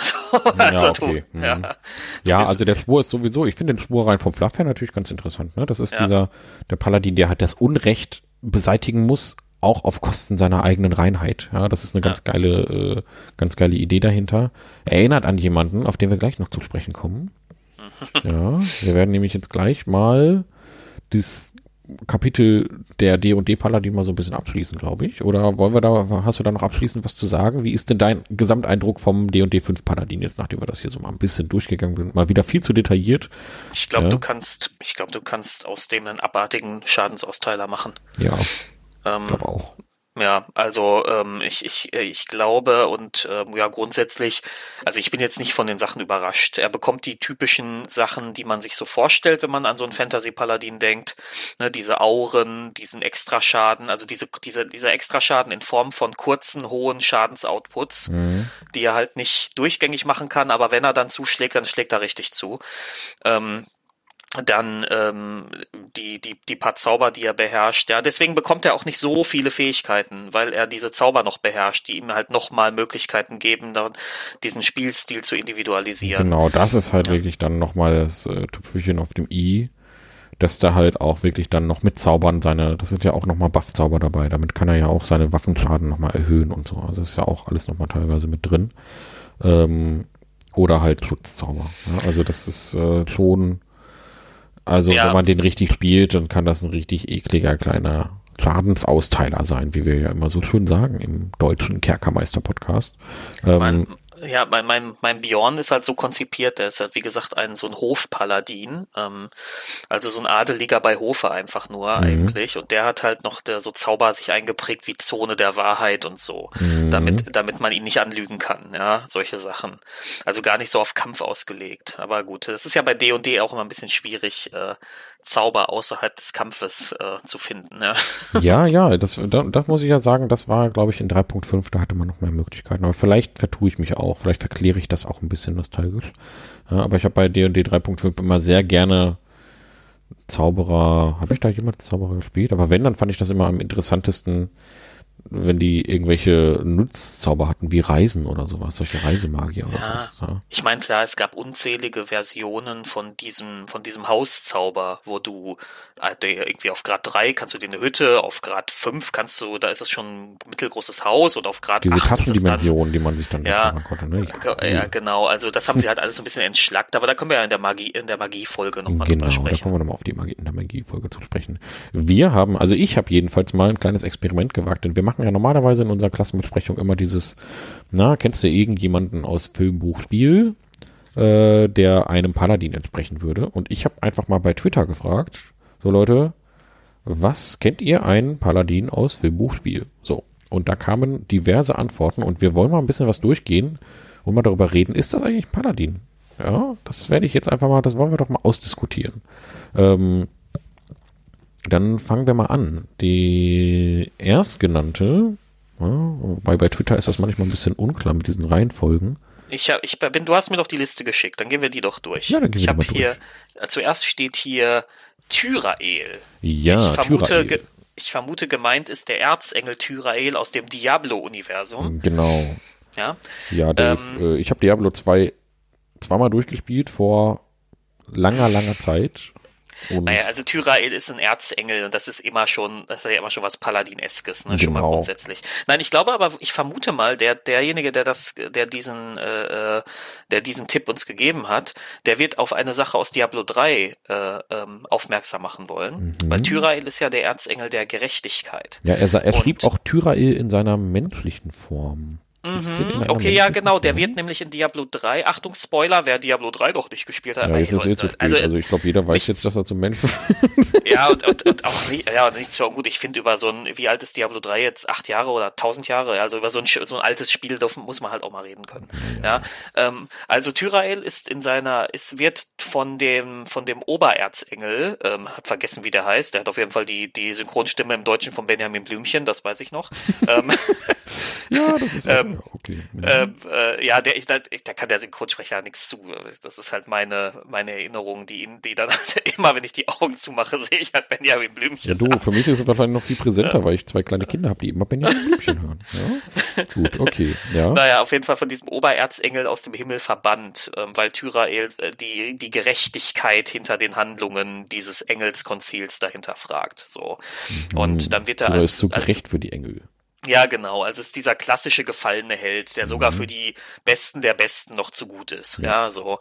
Und dann, beziehungsweise man kann es auch anders sehen, der, dieser Himmel ist ja, bei Diablo ist ja wieder alles, der ist zwar strahlend hell, aber das sind halt auch alles nicht die tollsten Engel, die da rumlaufen. Das sind auch alles irgendwie Penner da, ja. So. Ja. Naja, aber wie Wie dem auch sei, er wird dann, Supernatural. äh, Ja, ja, so ein bisschen, ja. Das genau ist gar, das ist gar nicht so, die, die Grunderzählung ist gar nicht so unähnlich, Mhm. ja. Ähm, und er wird dann auf die Erde verbannt als Mensch. Und ähm, da, der Mensch, den er dann darstellt, das ist wirklich so ein äh, der, der Inbegriff eines Paladins, ja. Äh, also rechtschaffen und treu und, und Opferbereitschaft, äh, Strahl hat er und so weiter. Also das auf jeden Fall. Also würde ich definitiv, da würde ich sagen, ja, Tyrael ist Paladin approved. Ja, genau dieses Gütesiegel hatte ich auch gerade im Kopf. Paladin approved, ja. Herrlich, ja. Äh, ja, dann haben wir direkt den nächsten, über den man echt zanken kann. Und zwar, ganz interessant, Terminator T800. Das ist der Terminator aus Terminator 2. Ja, Okay. ja. Warum hat sich derjenige wohl gedacht, der ist ein Paladin? Und zwar hat der natürlich, also wenn man es jetzt genau genommen, genau nimmt, hat er einen, er hat einen, äh, eine Programmierung, keinen Schwur. Und diese Programmierung sagt ihm, dass er mit allen möglichen Mitteln, ja, ähm, wie heißt er nochmal? äh, John, Connor, John, John Connor. Connor schützen muss. John Connor Ja, aber erst, im, aber erst im zweiten Teil. Im ersten Teil muss er ja noch Sarah Connor umbringen. Genau, wir reden aber vom Terminator T800 aus dem zweiten Teil. Okay, ja, da muss er gut. John Connor retten, schützen, mit allem, was möglich ist. Ja, er hat also einen heiligen Eid geleistet, ja, äh, das zu tun. Und ähm, jetzt könnte man natürlich sagen, ja, das ist ja hier, ist, ein Computer ist ja programmiert, ne? Äh, aber naja, der ist ja auch, der hat ja auch eine künstliche Intelligenz, aber er ist Ja, trotzdem er- nicht frei in seiner Entscheidung. Ne? Eben, also da, da tue ich mir ein bisschen schwer mit, weil ein Eid ist ja eine Entscheidung, die jemand trifft. Mhm. Ich leiste jetzt diesen Eid der Rache und vielleicht trifft er diese Entscheidung nicht ganz rational. Ja, gerade beim Eid der Rache kann man sich das gut vorstellen. Ja, Mhm. Goblins haben meine Familie umgebracht. Rache. Immer wieder diese ja? Goblins, ja. So, immer diese Goblins, genau. Ähm, aber ähm, ich leiste jetzt einen Eid der Rache. Das ist trotzdem noch eine freie Entscheidung. Der Terminator 2 ist aber, glaube ich, von den Rebellen gefangen genommen worden und ähm, wurde einfach Ja, umprogrammiert. genau, genau. Und das ist, da ist ja keine, also ich verstehe schon den Ansatz, dass da Also er verhält sich jedenfalls wie ein Äh, ja, ja. Paladin während des Films. er, zeigt alle diese, diese, diese, diese Werte, ne, also bis hin zur Selbstaufopferung am Ende. Genau. Ne?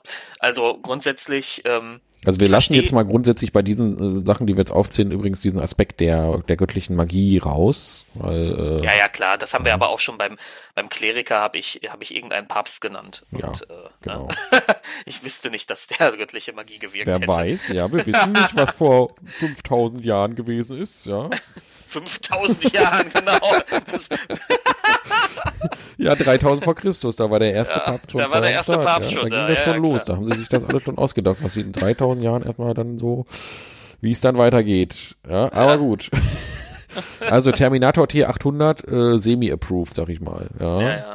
Ja, also äh, verhält sich wie ein Paladin, aber durch diese Programmierung fehlt der freie Wille, dementsprechend. Ja, aber dann könnte man natürlich philosophisch darüber debattieren, gibt es sowas wie freien Willen überhaupt? Gut, dann der nächste Kandidat, Batman. Ne, ne, ne, ne, ne, ne, ne, ne, Batman. Ja, genau. Also nicht der Batman, sondern der dunkle Ritter, würde ich mal wohl eher sagen. Der Dark Knight. Ja, diese Ausprägung von Batman, den Nolan Batman, den würde ich mal aber sowas von als einen Schwur der Rache Paladin definieren. Ja, oder Ja. würdest du dem Ja, widersprechen? nee, nee, nee, nee, nee, nee. Ja, der hat so einen sehen. ganz klaren Kodex, nach dem er sich verhält. Ja. Er tötet niemanden äh, und er steht für Recht und Ordnung bis zur letzten Aufopferung. Und äh, ja, das ist Ja, das dem, dem würde ne? ich, dem würde ich auch total zustimmen. Also bei, bei den Nolan Batmans wird's halt, also bei den drei Filmen wird's am deutlichsten, finde ich. Genau. Ja, also, Aber generell Batman, die Figur hat, hat halt einen, so eine Art Schwur geleistet tatsächlich. Ähm, natürlich nie in dieser Form. Ich schwöre jetzt auf, keine Ahnung, ja, auf Jesus, dass ich hier Gotham beschützen werde. nicht in dieser Form. Aber er hat ja einen, einen Verhaltenskodex, den er sich auferlegt, einen sehr strengen teilweise, der ja auch bis hin zur, der ihn ja manchmal so strapaziert, dass er ein bisschen kurz vor, vor der Selbstzerstörung schon steht. Und ähm, ja, doch, ich glaube, ich glaube, Batman kannst du darunter, äh, kann man zum Paladin approven, ja, auf jeden okay, Fall. Paladin, Batman, Paladin approved. Und dann haben wir als nächstes quasi die, äh, die Protagonisten der Star Wars Saga, und zwar die Jedi oder die Sith. Ja. Ähm, ich würde ja fast sagen, schwierig. Also äh, je nach je nach Darstellungsweise der Jedi können das auch äh, Mönche sein. Ja, Ne? ja. Deswegen. Ähm, Also ich kann mir, man könnte, ich glaube tatsächlich, man kann ähm, die den Jedi-Orden, ähm, dann, da, da sind, wenn, wenn das jetzt D&D-Klassen wären, die das abbilden, hast du ein paar Paladine da drin, ein paar Mönche da drin, vielleicht auch ein paar Kleriker, ja. Mhm. Ähm, äh, das ist, ist tatsächlich witzigerweise ist es ja sogar so, dass die bei, ich meine mich bei, bei Knights of the Old Republic, dass es so drei Jedi-Arten Genau, in den gab. Computerspielen haben sie das so eingeteilt. Ja, da gibt Ja, es ja, den, das den, war aber ja auch mit der D&D 3.5 Lizenz damals, deswegen, Mhm. das hat ja auch dieses System. Ähm, da tatsächlich äh, irgendwie einer ist für für Magie und einer teilt halt Schaden aus und irgendwie so war das gedacht. Ja, Macht, Dave, Macht, nicht Ja. Magie, ja. ja weil ja, hier ja, jetzt nicht irgendwelche Star Wars-Fans auf die Bredouille treiben und uns hier, äh, ja, Aber ähm, Ja. um nochmal zurückzukommen, also zum, zur die die wenn man das so die die Gesinnungsethik dahinter betrachtet, dann Mhm. würde ich schon sagen, bei sowohl bei Jedi als auch bei Sith, dass äh, dass da was Paladin-eskes dahinter zu Ja, definitiv. ist. Die haben einen ganz klaren äh, Gesinnung, ganz klaren Kodex. Ja. ja. die haben auch einen ganz klaren religiösen äh, Aspekt hinter der ganzen Geschichte. Ja, wobei den religiösen Aspekt hat äh, George Lucas mit den ersten drei Teilen vernichtet, in denen er den, die Medichlorianer da eingeführt hat. Ja, er hat ihn nicht vernichtet, aber er hat ihm eine, eine falsche eine falsche Erklärungsbasis gegeben, die halt all, all das Interessante rausgenommen hat an diesem genau. Mythos, ja. Mhm. Und äh, wir, wir, wir glauben an Blut, äh, an Blutkörperchen, ja, am Ende. So. Ja, genau, das ist natürlich schon ein bisschen, bisschen schade. Äh, sehr schade eigentlich. Ich finde das eigentlich eine ganz, ganz furchtbare Entscheidung.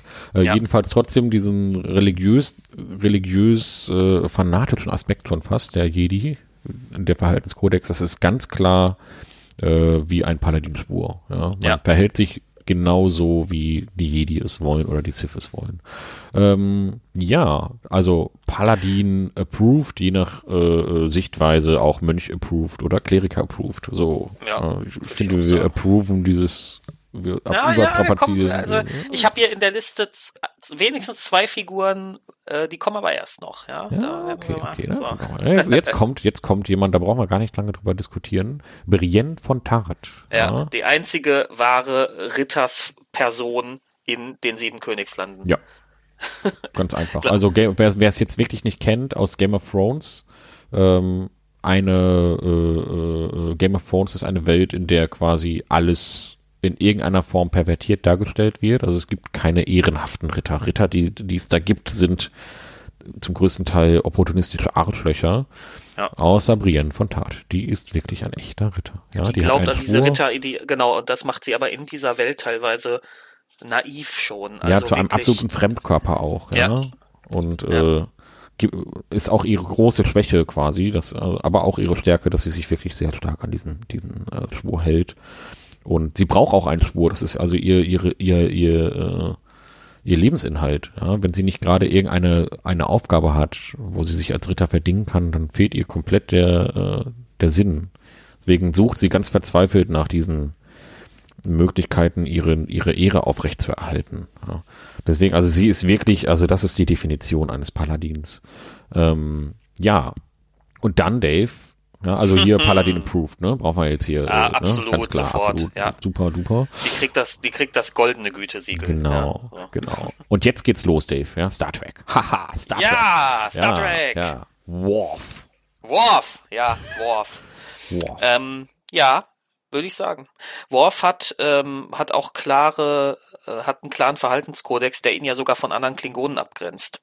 Als ja. äh, Klingone, der unter Menschen aufgewachsen ist, äh, kann er bestimmte klingonische Eigenheiten nämlich nicht ausleben. Und so hat er sich selbst auferlegt, dass er diese quasi immer, dass er also immer ganz kontrolliert und selbstbeherrscht auftritt. Ja, Worf ist vor allem noch viel klingonischer, als die meisten Klingonen sind. Ja. Worf nimmt das ja alles viel ernster mit den ganzen ja. Lehren und äh, mit den, also die meisten Klingonen, man sagt ja den Klingonen halt nach, dass die alle so korrumpiert sind, ja, dass dieser ganze äh, die ganze, der ganze Hohe Rat ist ein korrupter Haufen, ja, das ganze klingonische Reich ist zerrüttet und äh, nur Worf. Worf ist quasi wirklich, wird immer dargestellt als der eine echte, wahre Klingone, der sich noch an die alten Werte hält und wirklich, also es gibt natürlich immer wieder ein paar mehr Klingonen, die sich so verhalten, aber Worf ist klingonischer als alle anderen zusammen, ja.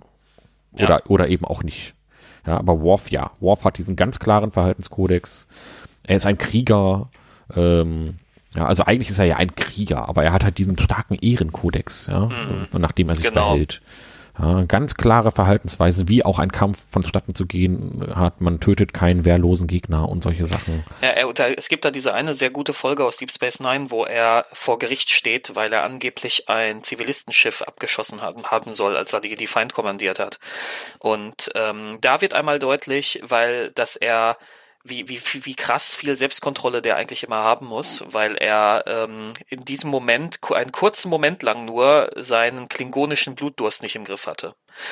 Und ähm, äh, am Ende stellt sich dann heraus, ach, alles gut, das war gar kein, da waren gar keine Zivilisten, das war alles nur wieder eine große Intrige der Klingonen gegen ihn. Ja, ja so. aber es war trotzdem Glück gehabt, ja, weil es Glück hätte halt gehabt, auch genau. so sein können. Ja. Und äh, nochmal deutlich wird es in einer anderen in einer äh, TNG-Folge, wo Worf quasi ähm, einem bösen, bösen Mann, und zwar der, den Duras, ja. Äh, mhm. Es ist klar, dass die Duras einen Verrat begangen haben und mit den Romulanern paktieren. beziehungsweise der Vater von, von Duras. Ja. Und Worf nimmt aber diese Schuld auf sich zum Wohle des Reiches, also absoluter Patriot, also hundertprozentiger hundertprozentig Paladin approved, will ich jetzt mal sagen. Aber sowas von. Und Ja. äh, in diesem Fall möchte ich den Begriff Patriot aber positiv Ja, äh, selbstverständlich. Ein, ein, ein, ein, ein äh, ja, zum Wohle des Reiches halt, ne? Zum des klingonischen Reiches. Also, also ja, Selbstaufopferungs, äh, Selbstaufopferung und so weiter, das steckt da alles drin. Ja. Genau. Mhm. Ähm, ja, dann, Aber lass uns mal kurz, wo wir doch gerade bei Star Trek waren, die Liste ein bisschen durcheinander wirbeln ja. und gehen mal zu der zweiten Star Trek Figur, die man uns vorgestellt Ja, das fand hat. ich, das fand ich überraschend, dass die genannt wurde. Ja, da war ich nämlich auch überrascht. Ja, und habe da auch sehr lange drüber nachgedacht. Äh, Kira Nerys. Äh, Ich denke mal, es wird nicht jedem ein Begriff sein, weil nicht jeder hat die, die Space Marine geguckt. Viele haben, also nicht jeder hat überhaupt Star Trek geguckt, ja. Ich bin Ähm, entsetzt. Genau, ja, das ist furchtbar. Ja, bitte nachholen, sofort. Nein, aber Ja. äh, die, wenn, dann kennen die meisten Leute halt hier äh, ne, Next Generation mit Picard und Data und Worf. Aber DS9, da gibt es einen Charakter namens Kira Nerys. Und Kira Nerys ist halt jemand, äh, eine Bajoranerin und die ist eine Freiheitskämpferin. Und Ja, die sie war es vorher, vor dem, Genau. also jetzt ist sie erster Offizier auf dieser Station. genau, Äh, Und Verbindungsoffizier, ne, weil die Sternflotte ist da ja so in so, also die wollen ja Bayo auf den Eintritt vorbereiten in die Föderation und Kira ist halt der Verbindungsoffizier. Und vorher, in ihrem Leben davor, war sie Freiheitskämpferin und hat die Cardassianer, die den Planeten lange besetzt haben, mit vertrieben. Nein, sie hat es alleine gemacht, so. Ja, ja, ja, genau, sie hat alles alleine. Aber Ja. äh, bevor wir jetzt äh, äh, runterrattern, warum sie eventuell kein Paladin ist, warum kommt denn jemand auf die Idee, dass sie einer sein könnte? Hast du da eine Idee? Ich tue mich da mit dem, ich tue mir echt schwer mit dem Gedanken, weil, ähm, also klar, natürlich dieser Freiheitskämpfer-Aspekt, da kann der Schwur der Rache drin sein tatsächlich, ja. Ähm, die hat ja auch ganz viel Übles erlebt unter der kardassianischen Besetzung. Ähm, also das, das kann ich mir, also wenn dann nur über den Schwur der Rache irgendwie erklären. Ähm, ich finde aber, dass der Figur so ein paar Kernmerkmale fehlen. ja, also so ich muss, ich muss auch sagen, so von der Gesinnung her, gut, Ich- D und D5 hat ja schon gesagt, die Gesinnung ist eigentlich egal, aber ich würde trotzdem einem Paladin immer erstmal, wenn ich ihn jetzt ausdefinieren würde, hat ein Paladin bei mir eine rechtschaffene Gesinnung. Ja. Und, Und- sie ist alles andere als rechtschaffen. Ja, Kiva Nerys äh, ist für mich chaotisch gut. Ja. Ja.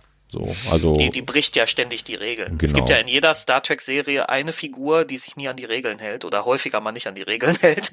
Und das ist hier Kira Nerys. Und Ja. sie, sie, sie, äh, kann, das passiert ziemlich häufig. Das, also es ist ganz häufig ein Aufhänger für eine Kira-Folge, dass Kira mal wieder irgendeine, irgendeinen Befehl missachtet oder irgendeine Regel gebrochen hat. Mal wieder ja, Insubordination. Ja, Ja, genau. Und ähm, ja, und der Kampfstil, den sie quasi gepflegt hat, äh, das ist natürlich auch Guerilla-Kampftaktiken.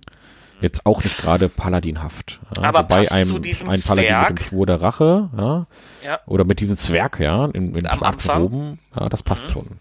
Ja, also inzwischen kann man das, also mit D&D 5 kann man daraus einen Paladin machen aus Kira. Mhm. Ähm, bei früheren Editionen hätte ich gesagt, na. Mhm. Ähm, und wie gesagt, so mein persönliches Empfinden strebt sich auch ein bisschen dagegen, sträubt sich auch ein bisschen dagegen. Ja, aber das ist, glaube ich, ein persönliches Empfinden. Wenn man jetzt, wenn wir jetzt wirklich die ganze nackte D&D 5 Definition nehmen, ich meine, ganz ehrlich, da kannst du fast aus jedem Charakter einen Paladin machen. Ja, also aus jedem etwas positiv besetzten Charakter, wenn du das möchtest, äh, kannst du daraus fast einen Paladin machen. Ja, weil das ja wirklich, äh, ja, ja, also gut, nicht aus jedem, ja, aber äh, da ist schon, da ist schon viel mehr Potenzial drin und Interpretationsspielraum. Ja, Ja. und äh, der Paladin strebt aber die Rechtschaffenheit an. Und da ist halt die Frage, wie sieht das bei Kira Nerys aus? Strebt sie das an oder fühlt sie sich eigentlich wohl in dieser chaotischen, Nee, also Kira Nerys ist, Rolle? ja, Kira Nerys ist der Typ, der Typ, äh, Person, der äh, mal eben einen kardassianischen Diplomaten verprügelt, weil der irgendwas Falsches gesagt hat. Ja. Also das ist, das tue ich mich gerade echt schwer Ja, mit, ja. Also ich würde auch, ich würde auch sagen, nee. Ja. Ja. Also jetzt, da fehlen mir zu viele andere Aspekte noch, äh, um den, jedenfalls dem D und D5 Paladin gerecht zu werden. Derjenige, der das, ähm, der, der, uns das mitgeteilt hat, kann uns das ja mal, mal erläutern, wenn er die Folge hört. Ja, derjenige, der uns das mitgeteilt hat, der hat auch äh, Captain America genannt. Captain America. Ja, das ist Okay. natürlich Ja, Ja. was sagst du, Dave? Also ich, ich muss ja da immer sagen, ich kenne mich da ja nur aus, so ein bisschen oberflächlich über die Marvel-Filme. Ja. Ich kenne mich ja kaum in den Comics aus. Und ähm, wenn ich das jetzt an dem, an dem Steve Rogers aus den Filmen festmachen würde, würde ich sagen, ja, der, da ist auf jeden Fall. Aber ich weiß nicht, ich weiß nicht so recht. Ähm, ihm fehlt, er hat bei ihm sehe ich da nicht so einen über so einen Kodex, den er sich jetzt aufgebaut hat. So, ja, also, also er strebt, er ist schon immer dieses Bollwerk der absoluten Rechttreffenheit. Ne? Ja, ja, ja, klar. So. Aber es ist jetzt, äh, also bei ihm sehe ich da jetzt nicht wie bei Batman einen bewussten, eine bewusste Entscheidung, einen bewussten Kodex. So. Und der macht, bei ihm habe ich das Gefühl, das ist alles so aus dem, ich bin halt ein Guter, ich mache das so, ich kämpfe für die Guten. So. Also aus Ja, aber das ist ja sein raus. Kodex. Ja, sein Kodex ist, sich im Rahmen der Gesetze an, äh, also sich, sich hundertprozentig an die Gesetze Ja, aber das ist ja nicht bei ihm, das ist ja bei ihm noch nicht mal so. Wir hatten die Diskussion schon mal. Ähm, in dem Civil War Film gibt es ja diesen Konflikt und da ist ja gerade Captain America der, der sagt, ich möchte diese Bestimmung der UNO nicht einhalten. Ich ja, möchte mich nicht wobei kontrollieren das lassen. ja auch, wobei das ja auch mit seinem, mit das eben seinem Kodex widerspricht, quasi sich diesen Bestimmungen zu unterwerfen. Naja, aber wenn man nach so einer Definition geht, dann kann man ja im Grunde wirklich jeden, wirklich jeden Kodex irgendwie so deuten. Ja, Ja. und da, da tue ich mich dann schwer mit. Ja, ja, ja, das ist, äh, ja, okay, Captain America, äh, ja, ich approve, du nicht. Ja, so, okay. Okay, Machen wir so. Gut, dann Link. Link, wo, wohin führt der Link? Außerdem, du kennst doch das Meme, gib mir die richtige Zelda. Ja, ja, Zelda is the coolest guy of Hyrule. Ja. Also, Link ist für mich kein Paladin. Link ist ein Waldläufer.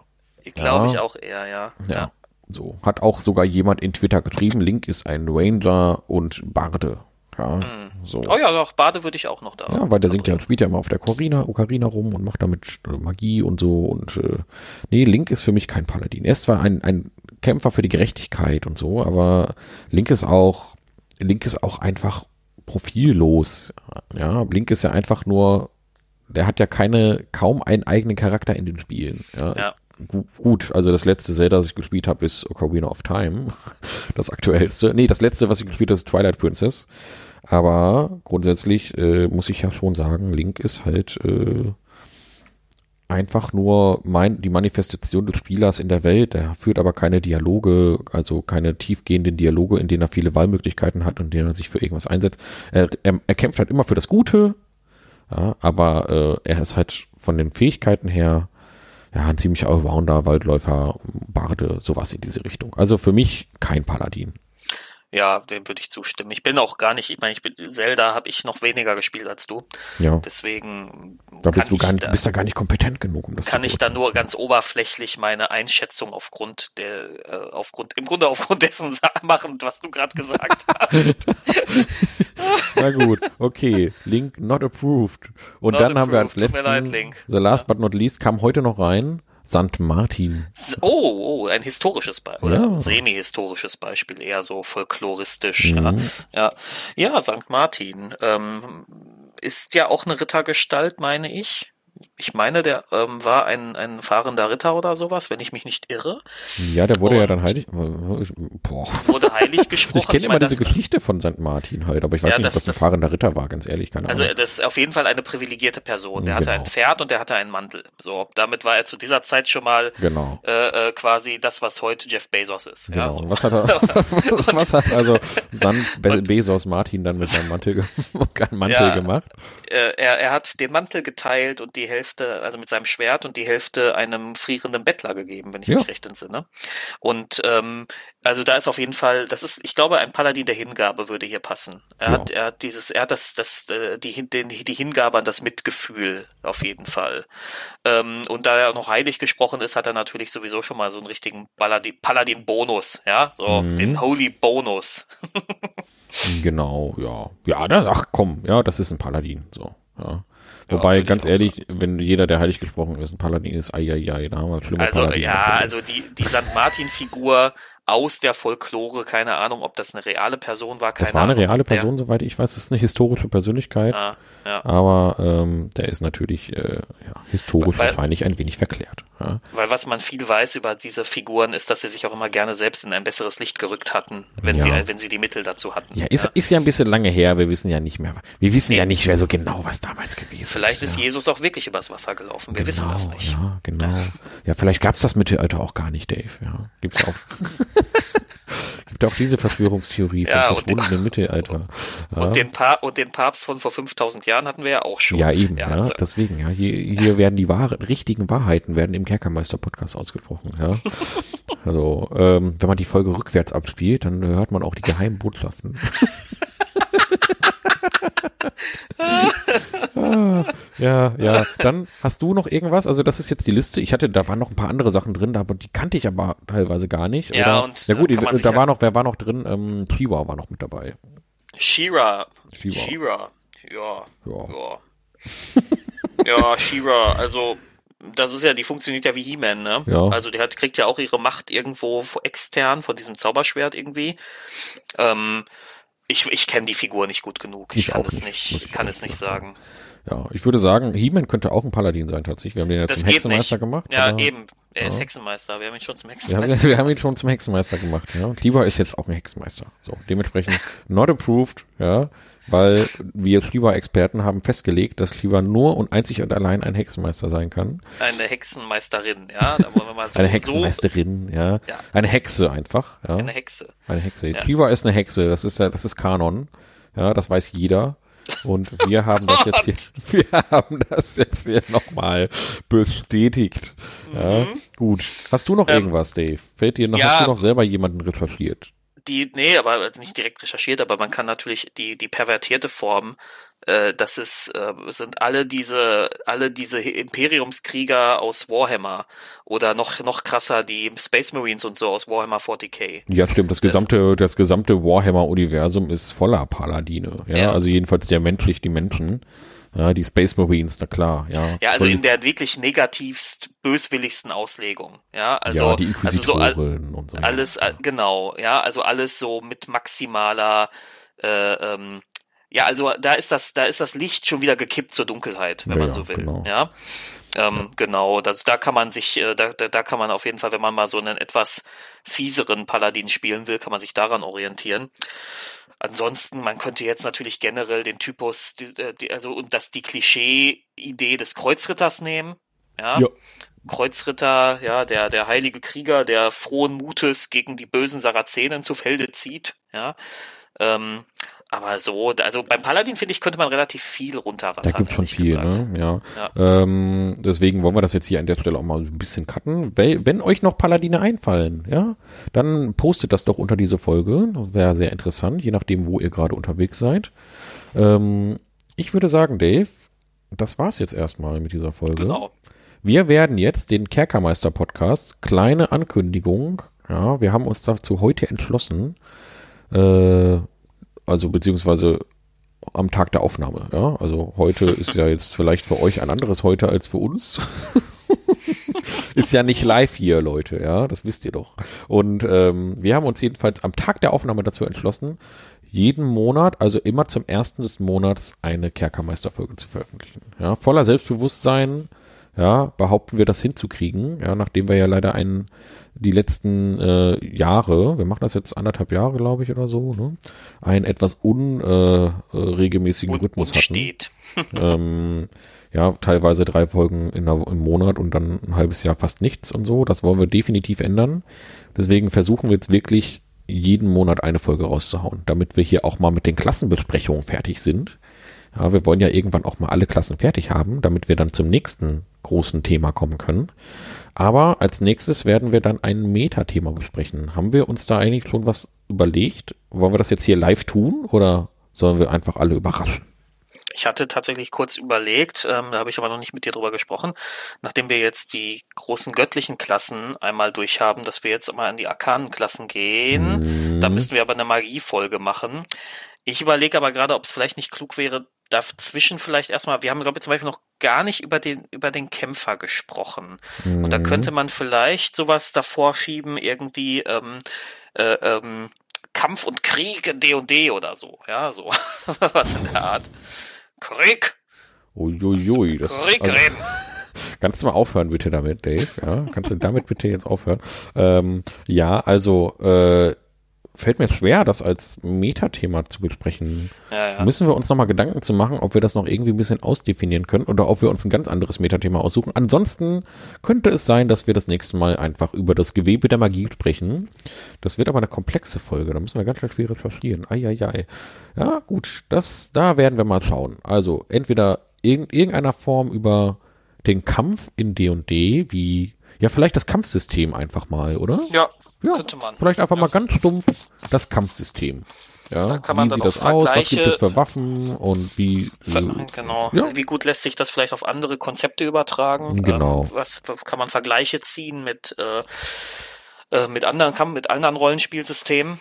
Ja, genau. wie der. Kampf da. Was ist vielleicht der Vorteil zwischen dieser, zwischen dieser sehr D&D-artigen, äh, Tabletoppigen Art fast schon das Kampfsystem aufzuziehen und dem Theater of the Mind, das ja auch viele bevorzugen. Mhm. Ähm, genau. Das werden genau. wir mal machen. Ja. Mhm. Gute Idee. Ja. Kampfsystem D&D. Nächste Folge am 1. März. Diese Folge hört ihr jetzt gerade am 1. Februar, also da ist die online gegangen. Das heißt, immer am 1. des Monats ist Kerkermeistertag. Kerkermeistertag. Kerkermeistertag. Ja, okay. wir behalten uns vor, eventuell mal, wenn irgendwelche aktuellen Themen gerade zur Debatte stehen, mal einen Kerkermeister aktuell dazwischen zu schieben irgendwie. Ja. ja. Ähm, und wer es die letzte Folge nicht mitbekommen hat, wir haben diese Folge nicht nachbearbeitet. Also es werden quasi zwar ein paar Passagen mal rausgeschnitten, aber wir werden nicht mehr so detailliert äh, jedes kleine Ähm und Äh rausschneiden. Aber das habt ihr wahrscheinlich schon mitbekommen, wenn euch das bisher überhaupt aufgefallen ist, dass wir uns diese Arbeit gemacht haben. Gut, ansonsten herzlichen Dank. Ähm, folgt uns auf den einschlägigen Portalen und gebt uns Sterne und so. Das, äh, ja, das wäre super. Genau. Ja? Gebt uns Sterne. Viele Sterne. Viele Sterne. Ja. ja so. Fünf. Fünf. Fünf ist gut. Ja. Fünf ist gut. Ja. ja. Okay, dann äh, sag ich mal, Dave, danke für deine Zeit und den lieben Zuhörern danke für eure Aufmerksamkeit, dass ihr bis hierhin durchgehalten habt und bis zum nächsten Mal. Auf Wiederhören. Macht's gut, bleibt gesund. Bleibt geschmeidig.